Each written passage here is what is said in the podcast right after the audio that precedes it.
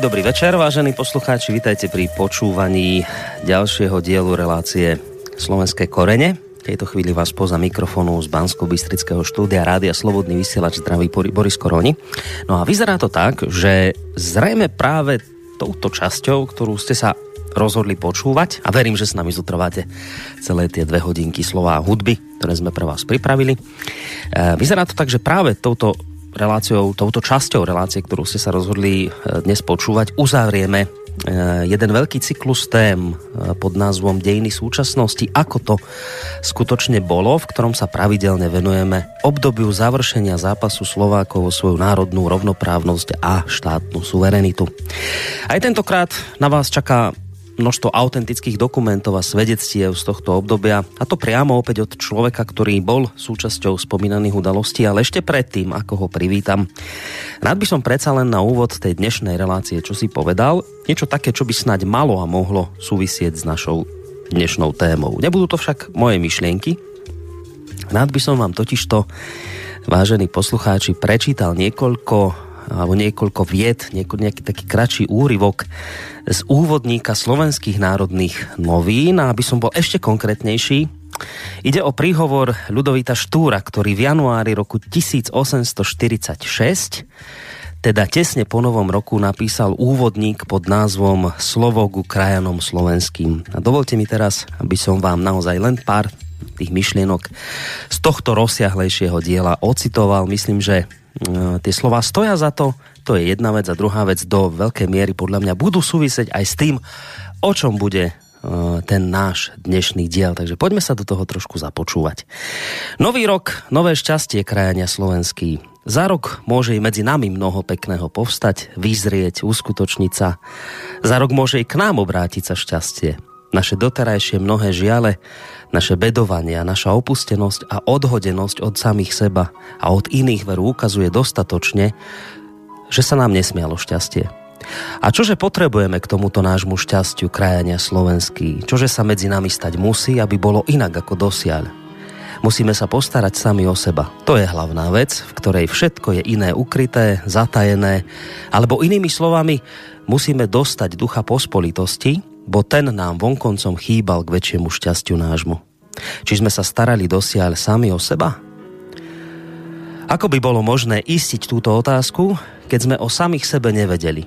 Vedeli sme o samých sebe ako jednotlivcoch, ako jednotlivých ľuďoch, ale nevedeli sme o sebe ako celok, v ktorom všetci sme spojení, nevedeli sme o celku národnom. Krajania, čas je, aby sme sa už prebudili a prebrali. Čas je, aby sme sa o samých starať začali. Starať sa už musíme raz sami o seba, ako celok, ako národ, pretože keď celok vyhrá, vyhráme všetci. Keď celok bude šťastnejší, budeme všetci. Keď národ náš vyššie vystúpi, tým vyššie vystúpime všetci. Čas je už krajania slovenský i po skutkoch túžiť a nielen v spomienkach starých stvárať, spomienky, kam patria do predošlosti. My ale máme pred sebou život, máme budúcnosť. Preto k životu a k skutkom krajania slovenský. Neminie nás iste šťastie v novom roku, keď sa budeme v ňom vedieť, ako sa na synov jednotnej rodiny, ako sa na národ svedčí zjednotiť. Týmto našim zjednotením sa dokážeme, že už dozrievame k pospolitosti, že nám už viacej na veci ako na našich kadejakých maličkostiach záleží, že už začíname sa starať sami o seba.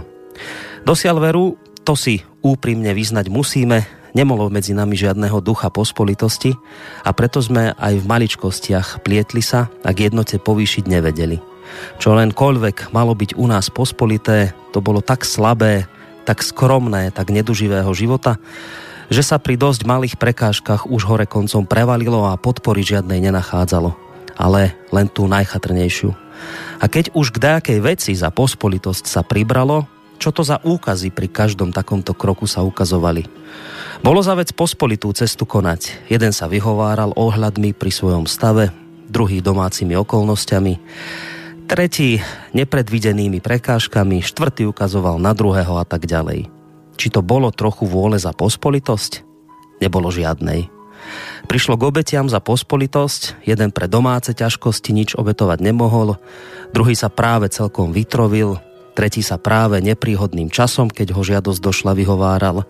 Štvrtý omrvinku, čo zo stola ostala, pohodil a ešte za to kto vie, čo za zásluhy si pripisoval. Bolo tu, pýtame sa, trochu vôle za pospolitosť? Nebolo žiadnej. Prišlo zase k inému dajakému spoločnému predsavzatiu a vyzvali sa synovia národa, prajný k nemu, jeden, že s týmto alebo s iným pravidlom nezrovnáva a za to pristúpiť nemôže. Vyčitoval druhý na tom, že sa tamtá alebo iná osoba tam nachodí. Tretí len tak, keby sa bol o poradu požiadal, sa ochotným ukazoval. Štvrtý toto, piatý iné, keby nadhadzoval.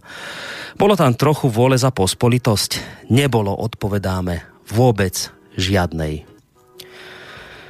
Nebolo veru a preto ani z toho všetkého málo alebo nič neostalo. A kto je na vine? My sami. Ten, kto si pospolitosť váži, kto len nie vonkoncom seba svoju pohodlnosť a svojich najbližších rád vidí, kto veci pospolitej srdečne praje a komu ona celkom na srdci leží, ten sa nikdy na takýchto malicherných ohľadoch a prekážkach nezastaví. Ale za vec pospolitú všetko to, čokoľvek má a slušné je urobí, Nebude ten hľadieť na čas príhodný alebo nepríhodný, nebude ten hľadieť na tie alebo tie osoby, nebude mu prekážkou tá alebo tá podmienka, ale urobí vždy, urobí ochotne, urobí bez ohľadov všetkých to, čo ves pospolitá požaduje, bez čoho ona povstať a žiť nemôže, čo je k jej životu, k jej trvaniu nevyhnutne potrebné, urobí to, čo len v jeho silách, v jeho moci stojí. Čas je krajania slovenský, aby sme tohto sebeckého, nízkeho, troškárskeho, chúlostivého ducha zo všetkých koncov a kútov národa nášho, kde je aký povyháňali. Boli a sú i v našom národe šlachetní jednotlivci, ktorí nielen rozumeli, čo je pospolitosť, ale aj za ňu konali. Pracovali a obetovali, lež takýchto bolo dosiaľ málo medzi nami. Všetko sa to len na pospol tratilo po kútoch a stranách, žilo to len pre seba. Zamykalo a zatváralo sa to len do svojej domácnosti a stadial, utúlené chúlostivo, čo sa to na svete robí a na tých, čo na ňom dačo urobiť chcú, vykukávalo. K novému roku nové šťastie krajania slovenský. Na svetlo teda krajania slovenský s novým rokom máme my isté dary a schopnosti pekné. Máme zárod ducha znamenitý, ale to, čo v nás je dobrého a znamenitého, vychovať a na príkladoch vznešených človečenstva vyvestovať treba. A tak neminie nás istotne šťastnejšia budúcnosť. Tak toľko pár myšlienok, vážení poslucháči, zo Štúrovho novoročného prejavu. Nože a teraz by sa asi patrilo e, vysvetliť vám dôvod, prečo som práve tieto e, jeho slova použil v úvode dnešnej relácie. Nuž, dôvod je ten, že práve ten dnešný večer by sa mal tematicky niesť v duchu zjednocovania národných síl, ktorému v nedávnej minulosti došlo, a to práve v období spomínaného zápasu Slovákov o svoju národnú rovnoprávnosť a štátnu suverenitu. Čiže bolo to práve o tej pospolitosti, o ktorej hovoril aj Ľudovít Štúr v roku 1846. No a teraz čo sa patrí urobiť ako ďalšiu vec? Privítať pravidelného hostia relácie uh, Slovenské korene, alebo dalo by sa povedať spolumoderátora tejto relácie v uh, podobe uh, predsedu spoločnosti Slovenskej inteligencie Korene, iniciátora, organizátora, hovorcu a výkonného tajomníka iniciatívy za zvrchované Slovensko akademického maliara Viliama Hornáčka. Uvidíme, či nám technika funguje a či sa počujeme. Dobrý večer. Dobrý večer, prajem, počujeme sa, počujeme. Výborne, tak technika zatiaľ ide, verme, že to tak bude počas celých dvoch hodín. A zároveň spolu s Viliamom Hornáčkom eh, prajem ešte raz pekný večer, samozrejme aj vám, vážení poslucháči. Verím, že vás e, tie dnešné informácie zaujmu povedzme natoľko, že sa do tej našej dnešnej diskusie zapojíte aj vy. Viem, že viete, ale pre istotu vám to pripomeniem. Ak budete mať chuť sa niečo opýtať a zareagovať na to, o čom bude dnes pán Hornáček rozprávať, tak samozrejme máte hneď niekoľko možností. Buď maily písať môžete vlastne už od tejto chvíle na adresu studiozavinač.slobodnyvysielac.sk Môžete takisto telefonovať na telefónne číslo 048 381 0101 alebo môžete využiť aj tú možnosť, že nám napíšete priamo cez našu internetovú stránku keď si kliknete na tú zelenú ikonu, že otázka do štúdia. Tak toto sú tri možnosti, ktoré máte k dispozícii, môžete ich využiť v prípade, že budete chcieť. Tak, e, teraz neviem, že či vás ešte chvíľku idem zdržiavať s tým úvodom štúrovým, alebo chcete hneď prebehnúť na kalendárium, lebo ja by som predsa len neodpustím si tú otázku, pán Hornáček, lebo to, čo som čítal, bolo vlastne z roku 1846, no tak pomaly, budú 200 rokov dozadu. A mne to pripadá tak, že ten štúr poukazoval vlastne na problémy, ktoré nás trápia doteraz. Možno nie, možno ma opravíte, možno poviete, že sme sa už za ten čas, kde si inde posunuli, že už tá pospolitosť nejakým spôsobom funguje. Tak ako je to, pán Hornáček, s tou pospolitosťou? Keby chudáčisko štúr sa teraz zobudil z hrobu, bol by spokojný podľa vás, alebo by cítil, že stále sú tu tie problémy, problémy, ktoré opisoval vtedy v tom novoročnom príhovore? No predovšetkým osobnosti ako Štúr nebudú nikdy spokojné. Ja tiež osobne nie som nikdy spokojný. Ja myslím, že je povinnosťou inteligencie nikdy nebyť spokojný, pretože musí vedieť, a je to pravda, pravdúca, že všetko môže byť vždy lepšie, ako momentálne je. Takže určite by spokojný nebol. Ale aj sú objektívne samozrejme príčiny. Mm. Keď som tak uvažoval o tom, že koľko ľudí bojovalo za národ, za jeho práva, za jeho záujmy, za jeho potreby v časoch štúrových, percentuálne k tomu, koľko bolo vtedy obyvateľov a koľko bolo inteligencie, tak som povedal takú kasírskú myšlienku, ktorá sa nie ani našim členom všetkým páčila, keď som povedal asi toto. Že neviem, keby sme spočítali tie 100 tisíce e, právnikov, inžinierov, lekárov, doktorov a neviem čo všetkého, teda inteligencie na Slovensku dnes už 100 tisíce, a keby sme z toho vyrátali to percento, ktoré sa v tomto, tejto našej záverečnej etape Slovenského národno-emancipačného zápasu zapojilo a pomáhalo a obetovalo sa aspoň čas svojho času, časť svojho času, svojej energie pre svoj národ, neviem, či by sme nedopadli horšie, ako to bolo za štúr. No, tak to je môj osobný názor, takže štúr by určite nebol spokojný, to bez pochyby. Nie ani by nemohol byť spokojný. Mm. Ani my nie sme spokojní, veď preto sme sa dali do tohto zápasu. No a koľky toľky, veď o tom budem práve dnes hovoriť, pretože sa nám podarilo sústrediť našej generácii, samozrejme z objektívnych príčin, najväčšiu skupinu inteligencie, ktorá kedy pre slovenský národ robila. O tých percentách som hovoril, v percentách by sme možno prehrali s Bernulákovcami, Štúrovcami, to ja počítať uh-huh. neviem, to by bolo treba na to štatistický úrad. Aj. No ale v každom prípade, čo sa počtu týka, tak ozaj to bolo skutočne najväčšia skupina, ktorá pracovala.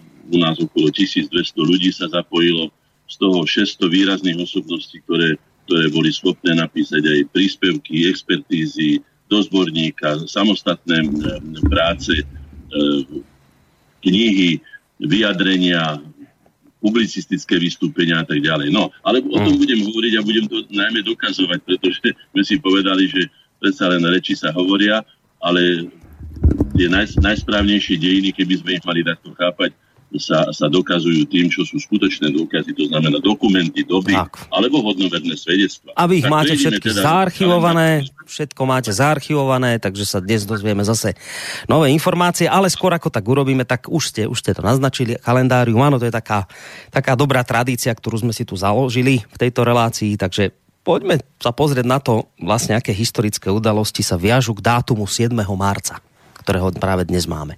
No už tak teda. No. V roku 1376 uhorský kráľ Ludovit I povýšil Bardejov na slobodné kráľovské mesto. V nasledujúcom období bardejovskí meštenia dokázali využiť mestské slobody a vďaka obchodným stykom priviedli mesto k rozkvetu a bohatstvu. No, treba pripomenúť, že Bardejov je mesto, kde je posledný Roland na západe, smerom na západ, čiže je tam to rozhranie civilizácií. Je to zaujímavé mesto, veľmi krásne, do dnes deň myslím, že patrí aj do, do pamiatok UNESCO. Treba si to vážiť, treba si ho chrániť. Myslím, že by sme našli takých miest aj viacej na Slovensku. No, ale o tom budeme hovoriť ja, potom navrhnem, že čo by sme mohli na budúcu reláciu hovoriť o seba prezentácii alebo seba reprezentácii Slovákov. Takže to patrí k tomu, že skutočne na Bardejov môžeme byť hrdí aj po stránke historickej, aj po stránke súčasnej. No, roku 1542 e, sa e, snem v Banskej Bystrici rozhodol a odsúhlasil mimoriadne dane pre vojnu s Turkami každá sedliacká uselosť musela dať jeden zlatý, meštenia a šlachta jednu šesťdesiatinu z hodnoty svojho hnutelného majetku. No neviem, ako teraz, keď vidíme, ako dávajú tie správy o stave svojho majetku naši poslanci a politici, ako to vtedy, tej, tej dobe, keď no, no, ten, ten advokát, ten, ten právnik, alebo už ja neviem, či ten výberca daní, no, keď videl, že ide o grofa, ako to hodnotili, ale to už je taká skúsenosť dejín. Hm. Cudzinci dokonca jednu 40 z majetku. No. E, v roku 1776 uhorská kráľovná Mária Terézia zakázala mučenie a tresty mrzačenia. No to je veľmi humánne, žiaľ nedodržiava sa a to ani dnes, to vieme veľmi dobre. E, ani dnes sa teda nepoužívajú spôsoby, ktoré by neponižovali ľudskú dôstojnosť a nakoniec ani, ani nemučili. Vidíme to na dnešných dejinách, takže tu sa veľmi človek a ľudstvo nedostalo dopredu. No a máte tu jeden zaujímavý dátum, 7. marca roku 1992 nastal rozkol v KDH, národne orientované krídlo pod vedením Jana Klepáča sa osamostatnilo a vytvorilo Slovenské kresťansko-demokratické hnutie SKDH. No a tu budem hovoriť teda z prvej ruky, pretože bol som pri tom. A to, odohranie, to, to odčlenenie alebo rozkol sa neodohral, ako je tu napísané 7. marca 1992. Tam už bol len vyhlásený, tam sa to konštituovalo, ale ten rozkol sa odohral bezprostredne po iniciatíve, po podpise e, vyhlásenia iniciatíve za zvrchované Slovensko u mňa v ateliéri, teda na Koreňoch, keď pán doktor Kunz pán doktor Bartolomej Kunz, tedy myslím, že vedúci sekretariátu e, Jana Čarnogúského, bol hneď na druhý deň po tom podpise vyhodený z roboty.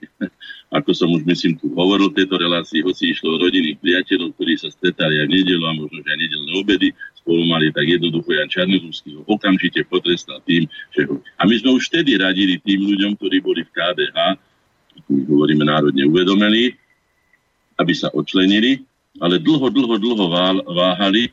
Potom sa to stalo takto verejne, až e, neskôr, toto bolo to, o čom hovorím ja, to bolo v septembri 1991 a oni sa až v marci 1992 konečne rozhodli, bolo to veľmi teda také, by som povedal, uh, veľmi také, také pomalé, pomalé, nerozhodné oddelenie. A to ich aj stálo to, že potom v tých nasledujúcich voľbách 92 tých rozhodujúcich dostali myslím 4,3%. Čiže keby to boli urobili skôr a boli by mali skôr e, šancu sa prezentovať svoj program a svoje osobnosti, boli by určite sa dostali do parlamentu. No, ale to je už keby, keby, keby, keby.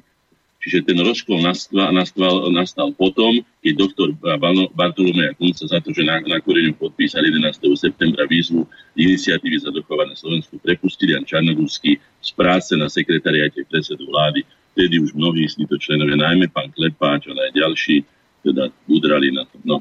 Takže pamätám si to, odohralo sa to dokonca tak, že e, na takom stretnutí tohto vedenia, tohto, tohto krídla národne orientovaného, proštátneho, teda za samostatný slovenský štát, obnovenie slovenského samostatného štátu, no tak povedal pán, pán doktor Kunz, povedal, že veď Vilo má pravdu, veď už aj naše ženy sa nám smejú, že niečo iné hovoríme a niečo, za niečo iné hlasujeme v Národnej rade. No takže k tomuto toľko.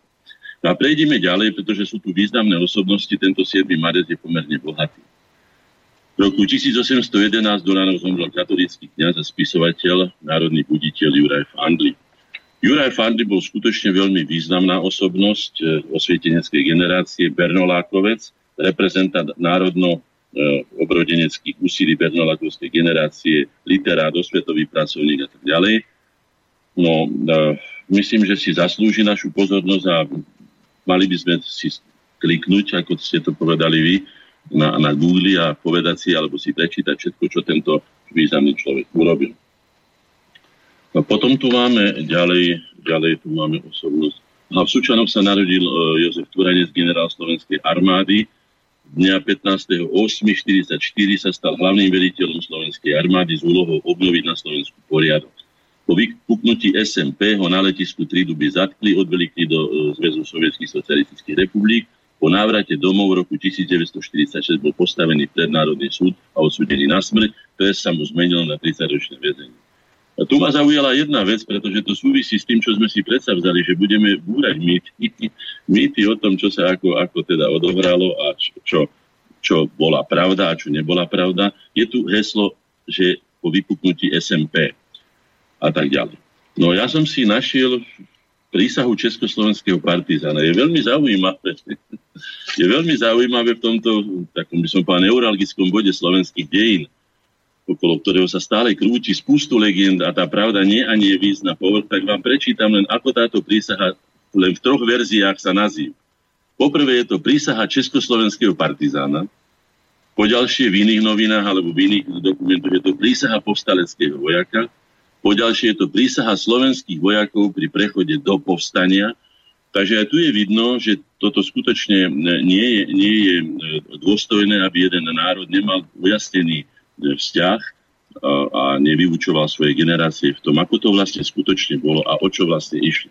Ale je zaujímavá tá prísaha, pretože mnohí z tých, ktorí boli, aj z mojej rodiny boli v povstaní, ľudia, strýko konkrétne, ktorí mi o ňom hovorili mnoho, tak som si tú prísahu prísahu Československého partizána alebo povstaleckého vojaka, alebo čo chcete si vyberte, našiel. A teraz dobre počúvať. Prisahám na všetko, čo mi je sveté, že v boji za oslobodenie Československej republiky nebudem lutovať ani svojich síl, ani svojho života. Za oslobodenie Československej republiky jednoznačne hovorí, že to bolo povstanie aj proti vlastnému štátu. Viem, že pani Kristínová, keď som s ňou o tom hovoril, pretože jej otec bol teda sympatizant tohto všetkého, ona sama bola teda v akýchsi partizanských jednotkách, nosila im tam jedlo, lebo niečo také, tak mi hovorila, že my sme predsa neboli proti vlastnému štátu, my sme boli len proti režimu. Už ak prisahali túto prísahu, že je za boj za oslobodenie Československej republiky, tak potom boli proti vlastnému štátu. To je celkom jednoznačné.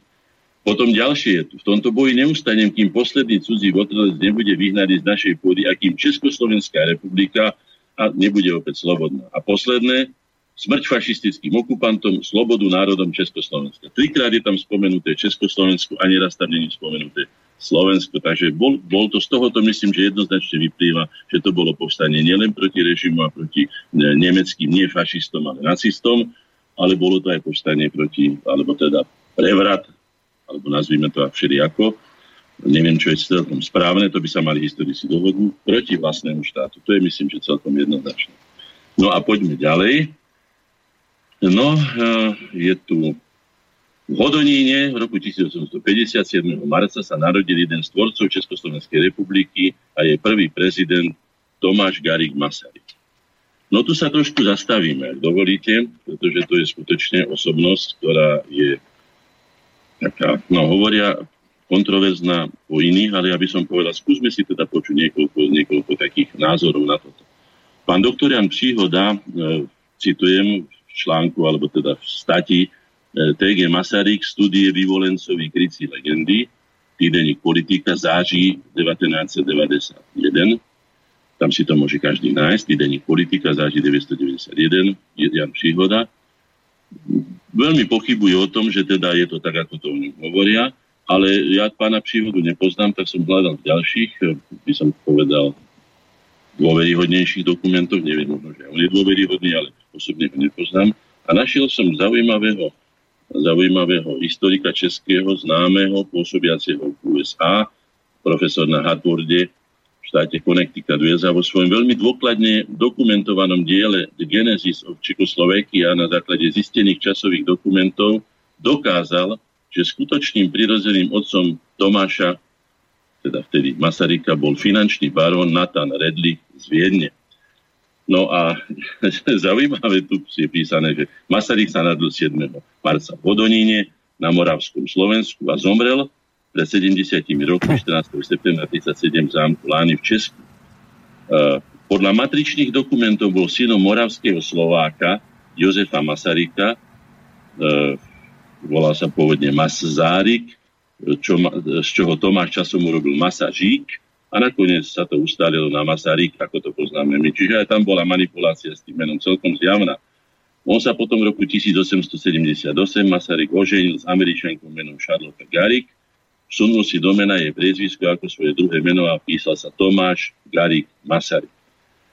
No, je zaujímavé, že jeho svadba, e, svadba teda jeho otca sa odohrala, teda tej jeho mamičky, sa odohrala 15.8.1849 a on sa narodil 7.3., ako sme už povedali, 850, čo je 6 mesiacov a 3 týždne po svadbe. Myslím, že každému, tedy inkubátory neexistovali, nič také neexistovalo. To znamená, že myslím, že je celkom jasné, že e, asi to nebol jeho pravý otecko. A český historik o tom hovorí aspoň toľko to, že Jozef, teda jeho otec, Masaryk, Masa, Ma, Masaryk, Masaryk, videl svoju manželku Teréziu v deň svadby 15. augusta prvý raz a bola od neho 10 rokov staršia. Po neselých 7 mesiacov, ako som už povedal, sa im narodil syn, ktorého dali menami, e, pokrstiť menom Tomáš, Tomáš Johan, Tomás Johan Masaryk. A matka tejto pani, pani Terezie Kopaček e, sa volala Tekla Wun, bola nemecké národnosti a hovorila iba po nemecky. Redlich sa viac o Teréziu nezaujímal, ale dával jej vyplácať alimenty prostredníctvom advokáta Judr Alojza Pražáka z Uhorského hradišťa, ktorý mal advokátsku prax v Brne. V roku 1881 sa stal ministrom spravodlivosti vo Viedni a viedol ten rezort až do roku 1888. Alimenty pre Tomášovú matku, teda na malého Tomáša Masaryka, pokračoval vyplácať aj Pražákov syn Otokar, ktorý prevzal jeho kanceláriu v Brne. Chlapca Tomáša vychovávala matka. A preto bola jeho materinským jazykom Nemčina. No, tak toto, o tom nech si urobia teda poslucháči svoj osobný názor, nech si pozrú pána e, Jozefa Kalvodu, historika, a nech si pozrie aj pána Jana Příhodu, prípadne iné, aby teda sme sa z tých legend dostali do pravdy, ktorá, ktorá by bolo aby sme o historických osobnostiach hovorili. No. no a mám tu ešte jednu osobnosť, ktorú nemôžem obísť my ako predstaviteľa slovenskej inteligencie. V žiadnom prípade. A je to uh, e, 7.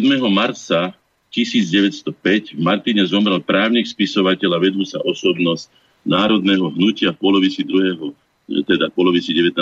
storočia Jan Francisci Rimársky. V tejto veci by som chcel povedať, myslím si, že som povinný to povedať to. Jednak patrí k našim predchodcom, pretože sme programovými pokračovateľmi všetkých generácií, teda aj Štúrovcov, kde patril medzi vedúce osobnosti.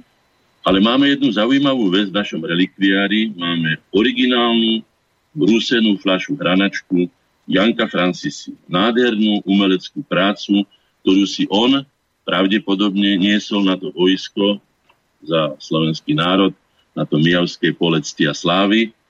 A keďže to dopadlo ako dopadlo, potom neviem ako, ale táto fľaša sa zachovala na Morave a ten hmm. človek, ktorý ho potom predal mne, osobne cez starožitnosti, mám o tom doklady, mi povedal len toľko, že ho kúpil na blšom trhu v Olomúci. Predstavte si je, to som zisťoval, samozrejme, aby som vedel niečo o tej flaši, tak samozrejme som mu povedal, že ja to nechcem na žiadne iné len aby sa teda zachovala historická pravda, čo ako. Tak aspoň toľko vieme, a keďže Olomouc je naskok, ako sa hovorí o tých, o tých častí, kde sa bojovalo v roku 1848 a, tady, a blízko, kde ustupovala teda povstalecká armáda Urbanovská, Takže je pravdepodobné, že tam sa to niekde zachovalo, ale im to JF a tá báseň vám poviem, že čo je na nej nádherne napísané. Je to báseň Janka Francisciho.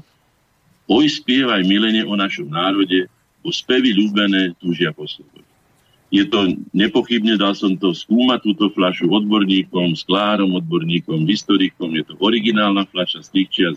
Hm. Je časťou nášho relikviára a hneď vedľa neho, to relikviári našom, je aj originálna, jediná originálna pečeť, ktorá bola vyrobená Slovenská národní rada 1848.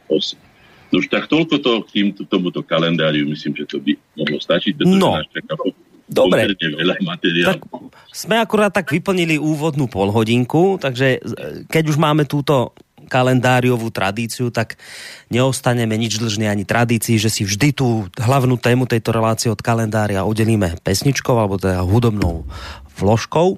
Dáme si e, takú peknú, že Slovensko moje očina moja a po nej budeme sa teda už venovať téme, ktorú som avizoval aj v úvode tejto relácie.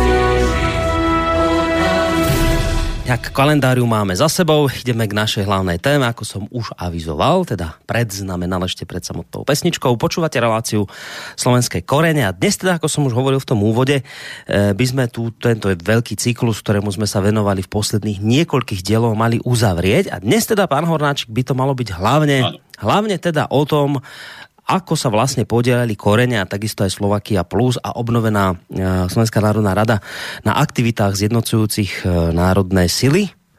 No, ja som aj práve preto v úvode vlastne toho, toho štúra použil, ktorý volal po pospolitosti, volal potom, aby sa zjednocovali tie národné sily, ľudia, ktorým o niečo e, takéto ide. Tak e, vyzerá to tak, že naozaj túto veľkú tému, tento veľký cyklus dnes teda uzavrieme? No, dúfam, že uzavrieme, pokúsim sa o to, ale ešte sa vrátim späť k tomu, lebo my sme hovorili o manipulácii, teda o mýtizácii osobnosti v dejinách, mm. s tým cieľom, aby teda ľudia boli pomílení, aby tá osobnosť vyzerala, čo by som povedal, podľa potrieb toho, ktorého etnika, alebo ja neviem, toho spoločenstva, presne tak, ako si to ono predstavuje. Aký rozdiel je medzi skutočnou osobnosťou, osobou a medzi skutočnosťou a medzi tým, čo sa o nej píše, nám môže z toho, čo sme my prežili, dokazovať napríklad Gorbačov, Havel, Obama, alebo podobné osoby, alebo povedzme, ja neviem, v tomto Polsku Koho myslíte? Valesa, typickým príkladom, o ktorom teraz vytiahli, že teda spolupracoval so západnými mm-hmm. tajnými službami. Už mm-hmm. sa to môže odokryť, už je to bezvýznamné. Už urobil to, čo potreboval urobiť, alebo to, čo potrebovali oni urobiť a tak ďalej. No. Takže treba si uvedomiť, že dejiny je objektívny proces, ale dejepis je subjektívna výpoveď, čiže ten dejepis býva veľmi zmanipulovaný a tie osobnosti bývajú teda prikrášlené, samozrejme ehm, väčšinou prikrášlené. Tak ako to aktuálne vyhovuje. No. Dostaneme k tej našej hlavnej téme. Hmm. Pýtam sa poslucháčov a pýtam sa aj seba, pretože si uvedomujem, že hovorí tu v desiatich reláciách o, o tých istých združeniach, o veľmi podobných aktivitách, ktoré vždy mali zjednocujúci charakter. Keď hovorím o tom zjednocovaní, tak môžem povedať, keďže našim základným heslom je múdrosť, svornosť, vytrvalosť. Tá svornosť je tam sama o sebe hovorí, že sme povinní konať tak, aby, aby, aby sme pomáhali svornosti nášho, v tomto prípade slovenského národa.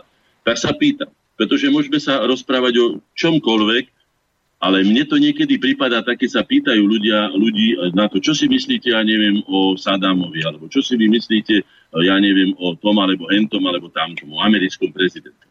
No chcem len povedať, že všetko, čo si my myslíme a čo o tom hovoríme, je čisté politikárčenie. Čisté.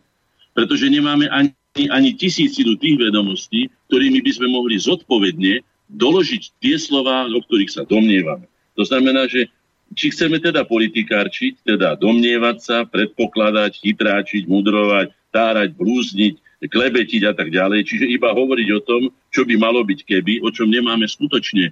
Veď si uvedomte, čo len ide na nás našich médií, ako sú to prefiltrované správy, že sa pravdu nedozviete a nedorežete v nich, ani keby ste tam sedeli 100 hodín za tým. Musíme hľadať alternatívne zdroje, aby sme sa dozvedeli, ako, tak, ako to v skutočnosti bolo, alebo čo bolo. A to je jedno, či je to na jednej, či na druhej strane. Mm. Jednoducho je to tak. Kto má médiá, ten si to prispôsobí.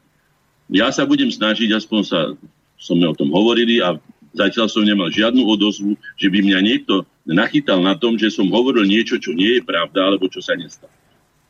Preto mám pred sebou celú haldu dokumentov, škoda, že ma nevidíte, ale možno, že aj dobre, aby ste videli, ako ste uložení. Hej. To znamená, že z tohto hľadiska budem teda hovoriť o zjednocovacích aktivitách Koreňova Slovákie plus iba o tých, o ktorých mám doklady, o ktorých mám podpisy tých ľudí, ktorí to podpísali, o ktorých mám presné texty, ktoré boli povedané a z nich budem teda, teda citovať.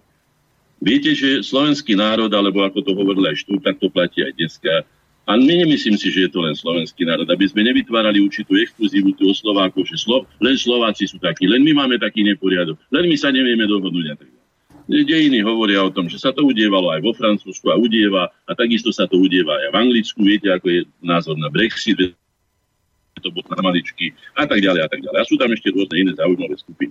Takže nevytvárajme si takú exkluzivitu, perme to tak, ako že je to tak, je to, je to spôsob vývoja. No a my sa budeme snažiť hľadať tie tie, by som povedal, podstaty, tie korene toho, prečo sa vlastne tieto veci tak udiali a tak ďalej.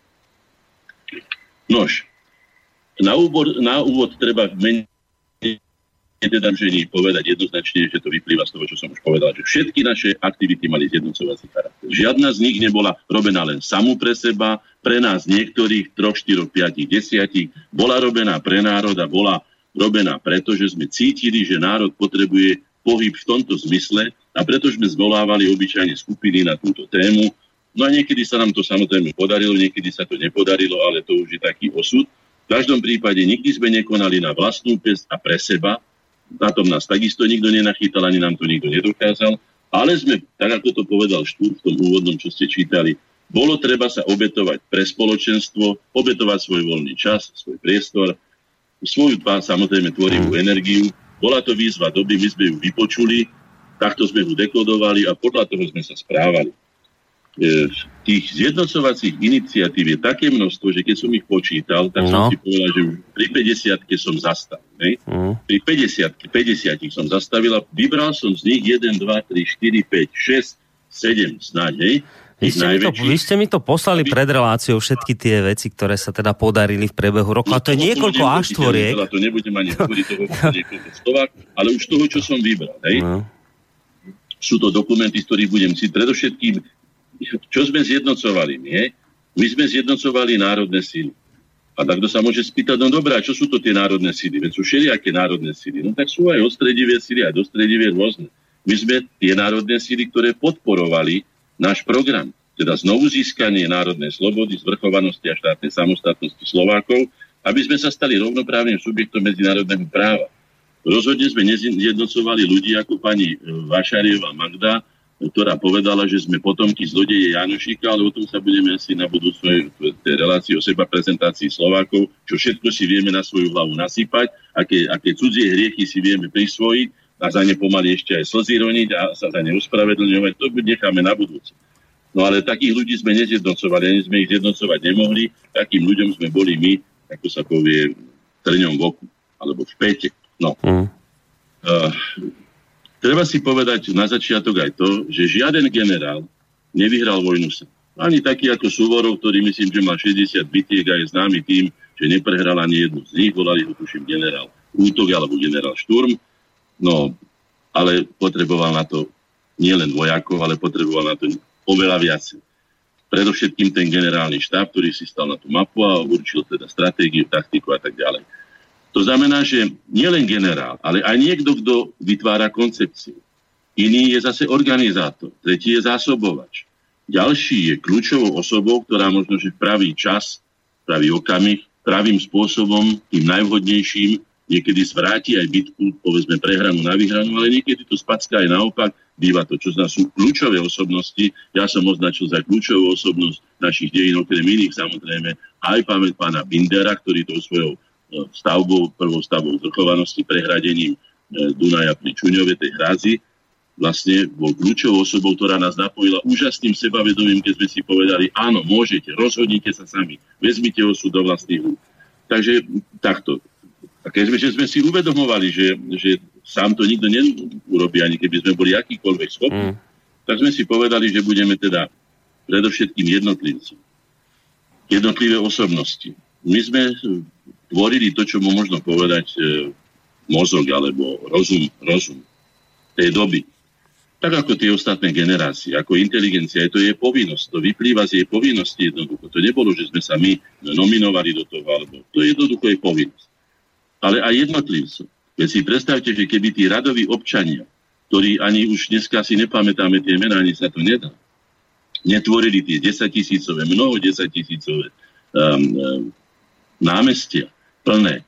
Hm? Tak to by nás bol legitimoval. No, muselo to byť... boli zišli my piati a sme si, alebo desiati, alebo dvaciati a boli si rozprávali to, čo chceme a nikto by tam neprišiel, nikoho by to nezaujímalo. No. To znamená, že by sme nemali tú armádu toho radového vojaka, ktorý tam bol. No muselo to byť zadozučinenie veľké pre vás. Ja myslím, že by sme si to mali zapamätať, mm. že sa treba poďakovať každému, kto akýmkoľvek spôsobom pomohol aby k tomuto zásadnému prerodu tejto transformácii Slovákov na slobodný, uh, svrchovane rozhodujúci národ o sebe v vlastnom štáte, kto pomohol k tomu, aby sa toto stalo, aby sa tento, tento historický prerod skutočne odohral. Ja len trošku vám do toho skočím, pán Hornáček. Jednak toto som chcel povedať, že ako to muselo byť pre vás veľké zadozučinenie, že ste videli tých ľudí v uliciach, ktorí za vami stáli, že ste mali akože naozaj viditeľný pocit, že to, čo robíte, má zmysel. Nie, že, že to je veľmi dôležité. Ja to viem teraz posúdiť z pozície človeka, ktorý pracuje v tomto rádiu a tiež viem, aké dôležité je mať spätnú väzbu s ľuďmi, pre ktorých vysielate. Takže rozumiem tomu, že ako je to muselo byť aj pre vás aj motivácia, keď ste tých ľudí vonku videli. To je prvá vec, čo chcem povedať. A ešte druhú vec, ja som si e, ten zoznam vecí, samozrejme, ktoré ste vy vykonali za, to, za tie roky, proste prebehol, je toho strašne veľa, ale čo mňa, čo mňa zaujalo je, že vy ste tam mali mesiac čo mesiac, 5, 6, v niektorých mesiacoch 7 aktivít. To, je, to vychádza každý týždeň minimálne jedna aktivita. A to také, že uh, ja neviem, že vystúpenie v rádiu, na druhý deň proste ste prednášali pred dávmi, potom stretnutie so študentmi, proste strašne na toho bolo. Neuveriteľne veľa. Ja teraz, keď som tak prechádzal, tak si vravím, že ako sa toto dalo všetko stíhať. To je, to je akože, lebo keby to bolo ja tak, som, viete, ja že jeden mesiac a potom máte, po, ja neviem, že dva mesiace pauzu a potom zase niečo, ale toto bol mesiac čo mesiac, 5-6 aktivít každý mesiac, vždy, pravidelne. No, predovšetkým, treba, ja len zopakujem to, čo som už v predošlých reláciách povedal. Korene ako také, teda môj atelier, ktorý je 6x6 veľký, bol ako úl. Tu sa nezatvorili dvere. Tu začali ľudia chodiť, ja neviem, od 8 hodiny rána a chodili do 11. večera a ja som mnohých ani nepoznal, ale tí prišli odtiaľ, tí z také redakcie, tí hento donesli, tí tamto, tí hento odniesli, tí za tým išli, tí tamto, ten sa prišiel spýtať, ten ja neviem, doniesol článok nejaký, bolo treba k tomu zaujať sa. Skrátka, tá doba bola neuveriteľne dynamická, uh-huh. jednak nás tu bolo plno, tu v tom ateliéri bolo pravidelne 10, 12, 15 ľudí sústavne, uh-huh. nehovoriac o tom, že na koreňoch v tej stredy, čo sme sa stretali, bolo niekedy až 50 ľudí, a keď si predstavíte na priestore 50 ľudí, to znamená, že väčšina z nich stála pri stene ako v kostole. Sedelo len, ja neviem, tí starší ľudia sedeli. No, skrátka tá doba, ono, ono sa to ne, nedá ani, ani vypovedať. A ja sám, keď som to robil, robil som to, aby teda zachovali sme tú pamäť doby, tie, tie dokumenty, len to som tam písali, na čo ste čítali, k čomu mám dokumenty, toho bolo nepomerne viacej. No a potom ďalšia vec, mali sme o 25 rokov menej, 27, ja mal som 40 rokov, 42, 45, bol som na vrchole síly, prestal som malovať. Ako som už povedal, žiaľ som sa nestaral ani veľmi o rodinu, ani o iné veci. Všetky svoje síly som do toho dal, pretože tá doba si to nielen vyžadovala, ale my sme tak boli motivovaní, my sme to ani nepovažovali, že sa musíme ako si, čo sa stalo, alebo že je to príkorie, alebo že je, že tam toľko roboty. Vôbec nie. A nielen ja, ale viacerí rozhodne teda tá, tá, tá, tá, to, to vedenie koreňov, vtedy boli len korene, tých hlavných týchto potom pribudla Slovakia. Bolo to tu tak. Čiže ťažko je to dnes niekomu vysvetliť, ale mm. ono sa stanú takéto obdobia aj inde, že sa stanú, ja neviem, u veľkých národov také prelomy a naraz celý ten národ ako jeden organizmus a tam je vidno, že to národ ako taký je skutočne ako aj jednotná bytosť. Síce kolektívna, ale jednotná je veľmi dobre sa to dá povedať, aby som teda moc neteoretizoval. Keď hrá niekto fotbal v Slovensku, keď hrá, alebo ja neviem, lyžujú, alebo hrajú tenis. No celý národ im drží bez ohľadu na to, kto je KDH, alebo kto je, ja neviem, taký či onaký, alebo je SNSK, alebo je SKDH. Jednoducho držíme im. Tam je vidno, tak ktorý netreba tieto veci potláčať. To je celkom prirodzený vzťah. Ja som to povedal, že vlastníctvo je prirodzený vzťah národové, národu, sme sa z neho narodili, máme za sebou podobné alebo spoločné dejiny. Takže takto to treba brať. Čiže mhm. áno, bolo to tak, skutočne. A ešte ja nájdem mnohé veci, keď sa dostanem k archívu a pribudne toho viacej. A nie preto, aby sme sa predstavovali, že akí sme my boli vtedy obetavci, lebo čo, ale pr- najmä preto, aby si uvedomili iní ľudia, ktorí prídu po nás, že sa to dá. My sme nemali iné síly, iba ľudské. Nemali sme ani podporu finančnú. Nemali sme nič, len sme mali tento ateliér, teda tento úl. Mm. A mali sme chuť do života, chuť riešiť tie problémy, pomáhať svojmu národu a stať sa konečne rovnoprávnym národom s Čechmi, s Maďarmi, Poliakmi, ja neviem, Američanmi, Francúzmi a tak ďalej. To sme veľmi chceli. Mm. A nielen my, ako som povedal, dokazovali to tie, tie obrovské námestia. A my sme teda zjednotili tých jednotlivcov, ktorí sme potom motivovali, že prišli na tie naše stretnutia jednotlivé osobnosti, najmä mienkotvorné. A ja chce, keď som zbadal v novinách, napríklad poviem Milku Boldišov alebo jednu šaferka, keď som videl, že ten článok skutočne hovorí nám z duše, je, je, je, je, je smelý, je, je kvalitný, je to dobrý nový, je to človek, ktorý je národne uvedomený. Okamžite som sa vybral za tým človekom, nikdy som ho predtým nevidel, povedal som mu pár slov a už sme boli na jednej hromade, už sme spolu riešili veci, hlavy sme dali dohromady a tak ďalej. No, jednotlivé teda osobnosti, potom významné autority, aj odborné, aj morálne. Našu prácu, budem to teraz citovať neskôr, keď prídeme k tomu, hej, či to bol kardinál Tomku, či to bol kardinál Korez, alebo to bol Anton Linka, ale nakoniec aj politické. Či to boli predstavitelia Slovenskej národnej strany, alebo neskôr HZDS, či Michal Kovač, alebo, alebo, alebo Vladimír Mečiar. Ale aj iní, veď som o tom mnohokrát hovoril, tak to chcem povedať, že áno, bolo treba dať dohromady všetko, čo sme mali, pretože keď si uvedomíte, že nám nikto nepomáhal, nemyslím, nepomáhal iba finančne alebo iným spôsobom, ale veľmoci mlčali. Na, a naopak ešte skôr z tej Ameriky sa ozývali také negatívne hlasy, kde nás označili za čierne diery, dokonca naši vlastní veľvyslanci a, a obvinili nás z iných takých vážnych vecí a po, podceňovali nás. Nikto nevedel, že to dotiahneme. Dokonca si povedal, tí sa pobláznia po tých námestiach uh, a potom ich prejde. To, ich, to nechajme. No prerátali sa, pretože sme boli na čele my. Ja môžem teda spovedať, že skutočne tie korene zohrali, zohrali kľúčovú úlohu v tej aktivizácii spoločnosti ktorá, pretože keby som tam ja nemal postaviť na to námestie kvalitných ľudí, ktorí oslovili tých poslucháčov, keby som tam bol dať nejakých doptákov, nejakých e, alkoholikov, alebo ja neviem, nejakú skutečne spodinu, alebo ja neviem čo, ale nie osobnosti, ktoré bolo hodné následovať, tak by sa to námestie po, ja neviem, 10 minútach alebo 20 rozišlo a nebolo by z toho nič. Opak bol pravdou. Nám ľudia narastali, dokazovali, že najprv to bolo cez štúrovú spoločnosť, 200 ľudí, 300 ľudí na námestí Viezdoslavovom a dosiahli sme až to, že bolo absolútne plné námestie SMP pri tej iniciatíve, o ktorej budem hovoriť za zvrchované Slovensku, kde nás ľudia jasne legitimovali.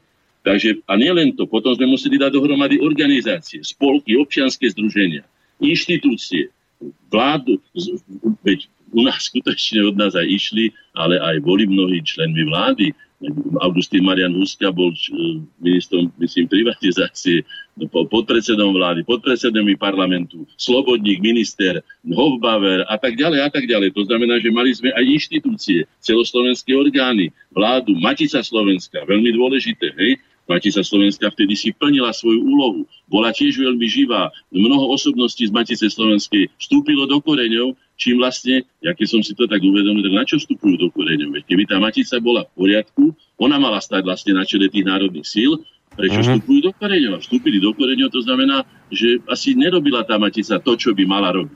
Ale spoločne s nami, tým, že my sme aktivizovali ju, ona zase mala meno, mala tlačiareň, mala, mala, mala členskú základňu a tak ďalej.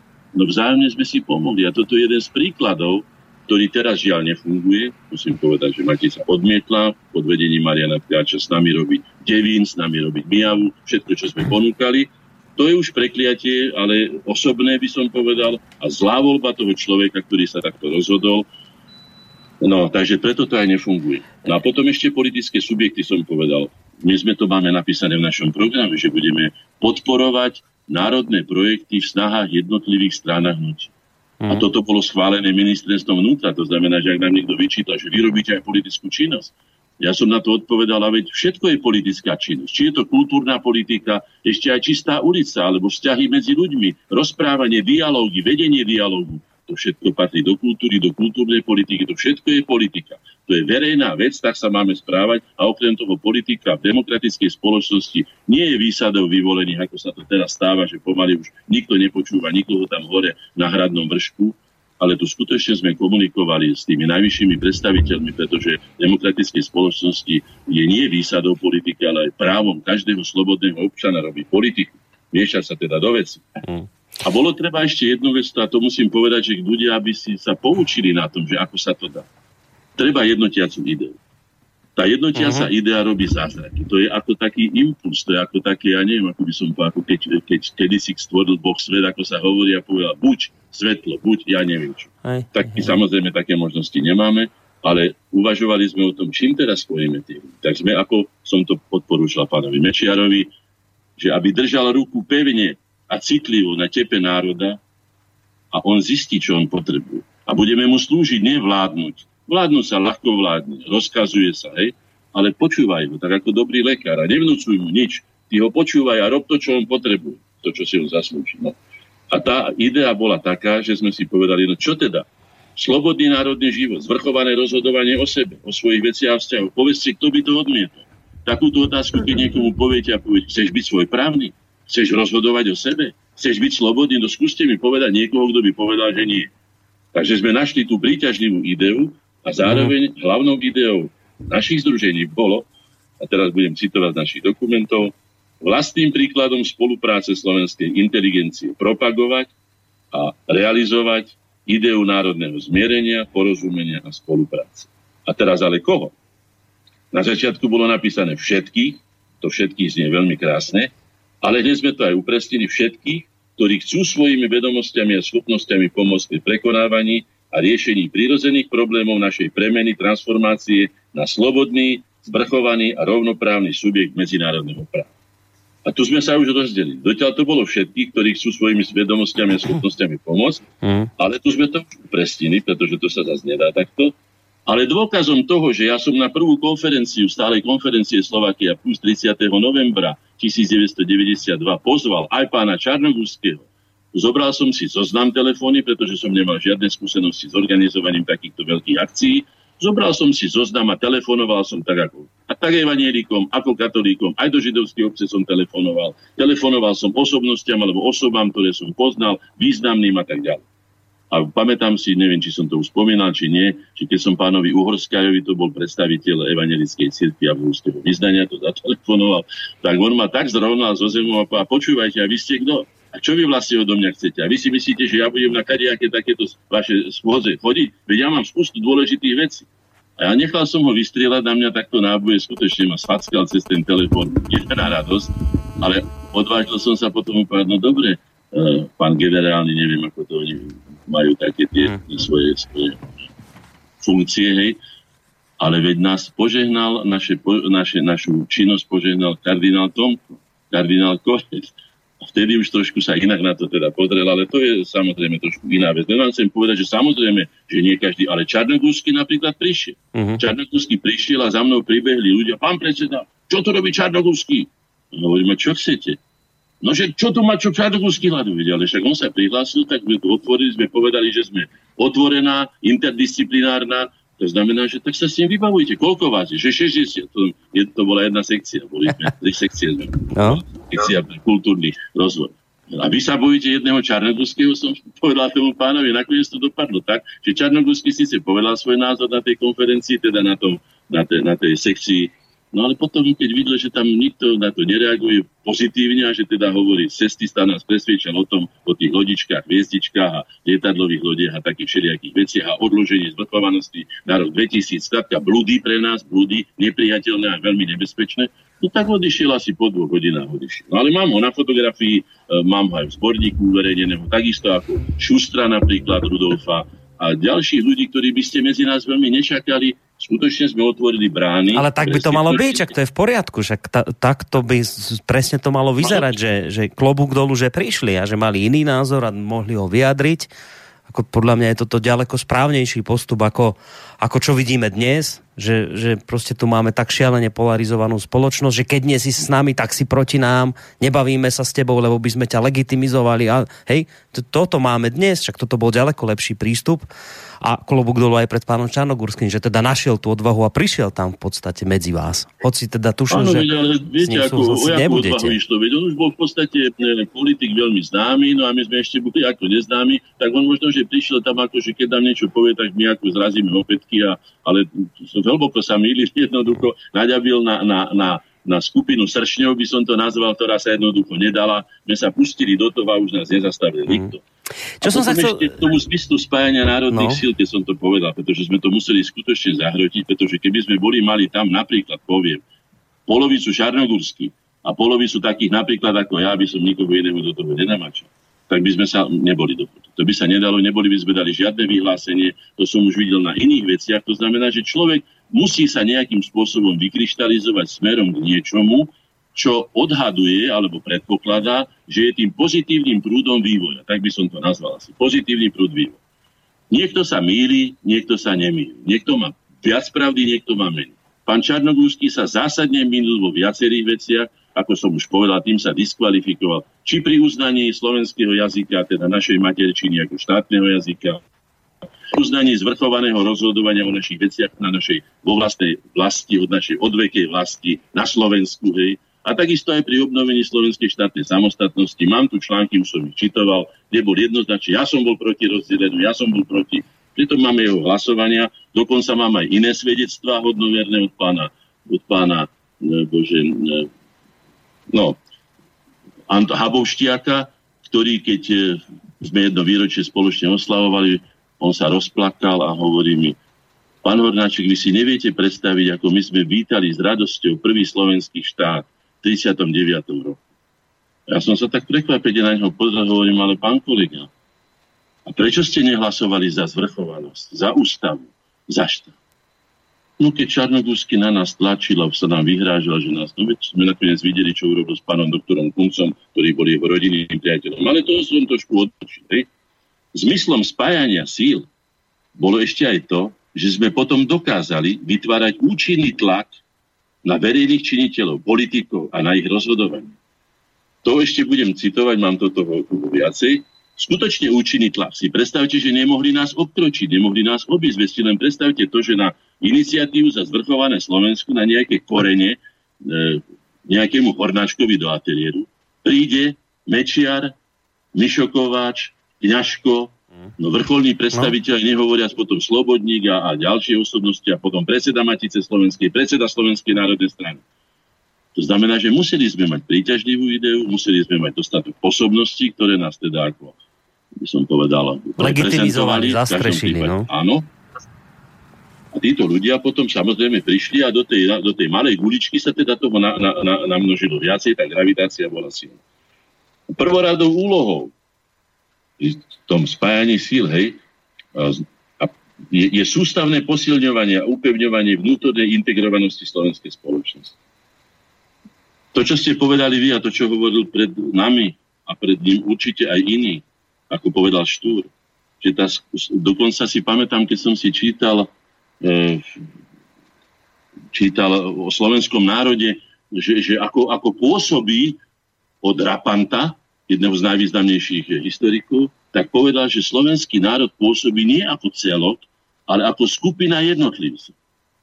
No, toto v nás veľmi dobre živia tí naši nepriatelia, ktorí si to uvedomujú. A my sme si to tiež uvedomili, že skutočne je to tak, že sa ešte stále delíme na e, záhorákov a východniarov a neviem, čo by som všetko ešte povedal, to vy viete takisto hmm. z, z vlastného života. Tak my sme si povedali, že ak sa chceme zachrániť 5,5 miliónová skupina ľudí, národné spoločenstvo, dnes politický národ, musíme zintegrovať. To znamená, že posilniť vnútorné väzby medzi ľuďmi. Ja si pamätám, že od z Košic bolo mnoho razy oveľa bližšie do Prahy ako do Bratislavy. Tak som povedal, nebudeme my nadávať na Košic, že sú takí či onakí. My si pozrime do svojho svedomia, my Bratislavčania, my paštékári, ako nám koľko razy nadávali a mnoho razy oprávnenie, Bratislavocentristi. My sa podrime na seba, kde robíme my chyby a prečo není bližšie z Košic do Bratislavy, ako je bližšie povedzme do tej Prahy akože dlhé roky bolo. Už sa to snad zlepšuje, verím, že áno. A myslím, že aj našou, našim pričinením, pretože sme sa o to vedome snažili. Ja som tu na námestí presne takto, ako to hovorím. Mám je to v záznamoch slovenskej televízie povedal. Urobme mi tých 50 krokov ku Košiciam, oni urobia 50 kút. Urobme mi to dobre gesto, gesto dobrej vôle. A to sme my urobili. A čo je cieľom vlastne toho zjednocovania? A na tým sme uvažovali. No čo je cieľom? Ja sa spýtam, no čo je cieľom každého normálneho spoločenstva ľudí? Hej? Podľa nášho názoru je to všeobecné blaho občanov štátu, ako celku, ako také. Čiže nie parcializovať, že my sme sa ako inteligencia, o tom budem teraz hovoriť za chvíľku, keď prídem ku koreňom, nevy, nevyčlenovali, dokonca sme prijali medzi nás ľudí, ktorí nemali ani akademické vzdelanie. My sa nehrali na intelektuálskú skupinu, ktorá bude z balkóna hovoriť národu, čo si on má myslieť, čo má robiť, ako sa má správať a tak ďalej. To tu nebolo. Čiže ten mierový ľudský dôstojný život občanov vo zvrchovanom štáte, ktorý ich dokáže brániť a presadzovať ich záujmy, povedzte mi, kto by to nechcel. Ja si myslím, že teraz aj tí, čo boli oponovali, už si to tak uvedomia, že predsa len aj tá privatizácia nešťastná, ktorú som prekladal tisíc razy, ktorá bola mm. našim nešťastím tohto celého obdobia, ale ona bola naplánovaná zo zahraničia. To nám sem doviezli. A my sme na to skočili ako hlupáci alebo chamtivci, neviem, ako by som to... Kto teda ako, hej? Treba povedať, že toto všetko, keď sme rozmýšľali vlastným rozumom a uvažovali podľa vlastných dejín a skúseností aký, tak, ako taký, tak sme sa najmenej mýlili. Čím viac sme počúvali zahraničných poradcov, ktorých sa tu naraz hm. objavilo celé roje, hm. dokonca si pamätám pána profesora Prusiaka, keď som veľmi rozhorčene povedal, že prosím vás, že tu chodia nejakí soplaví chlapci, 25 roční, 30 roční, akože profesori zo Spojených štátov amerických na našu fakultu a začínajú nás učiť základy práva. No, takto teda bola vytvorená o nás e, taký obraz, že sme asi nejakí, nejakí neandertálci, sme popadali včera z rušky. No. Tak teda bolo to skutočne zložité, ale bola tu chuť. Ja som si vypísal tých zjednocovacích aktivít a poďme už na to, lebo by sme sa nikdy, nikdy teda nedostali ako ďalej. Naplňali sme tú ideu národného zmierenia, porozumenia a spolupráce. To som povedal jednoznačne. To bola veľká motivačná idea pre nás všetkých a zároveň to potrebovala naša spoločnosť. Prvé, čím sme vlastne urobili najväčšiu zjednocovaciu iniciatívu, ktorá sa aj nazýva korene a je taká bázická, je taká základná, kde vyrastli všetky ostatní. Korene sú základné. A 30. marca vznikla teda v Bratislave spoločnosť slovenskej inteligencie korene 30. marca 1990, ktorá je spoločnosťou nielen akademicky vzdelaných, ale v širšom zmysle všetkých duševne pracujúcich ľudí, či publicisticky, vedecky, umelecky, posvetovo, organizačne či iné.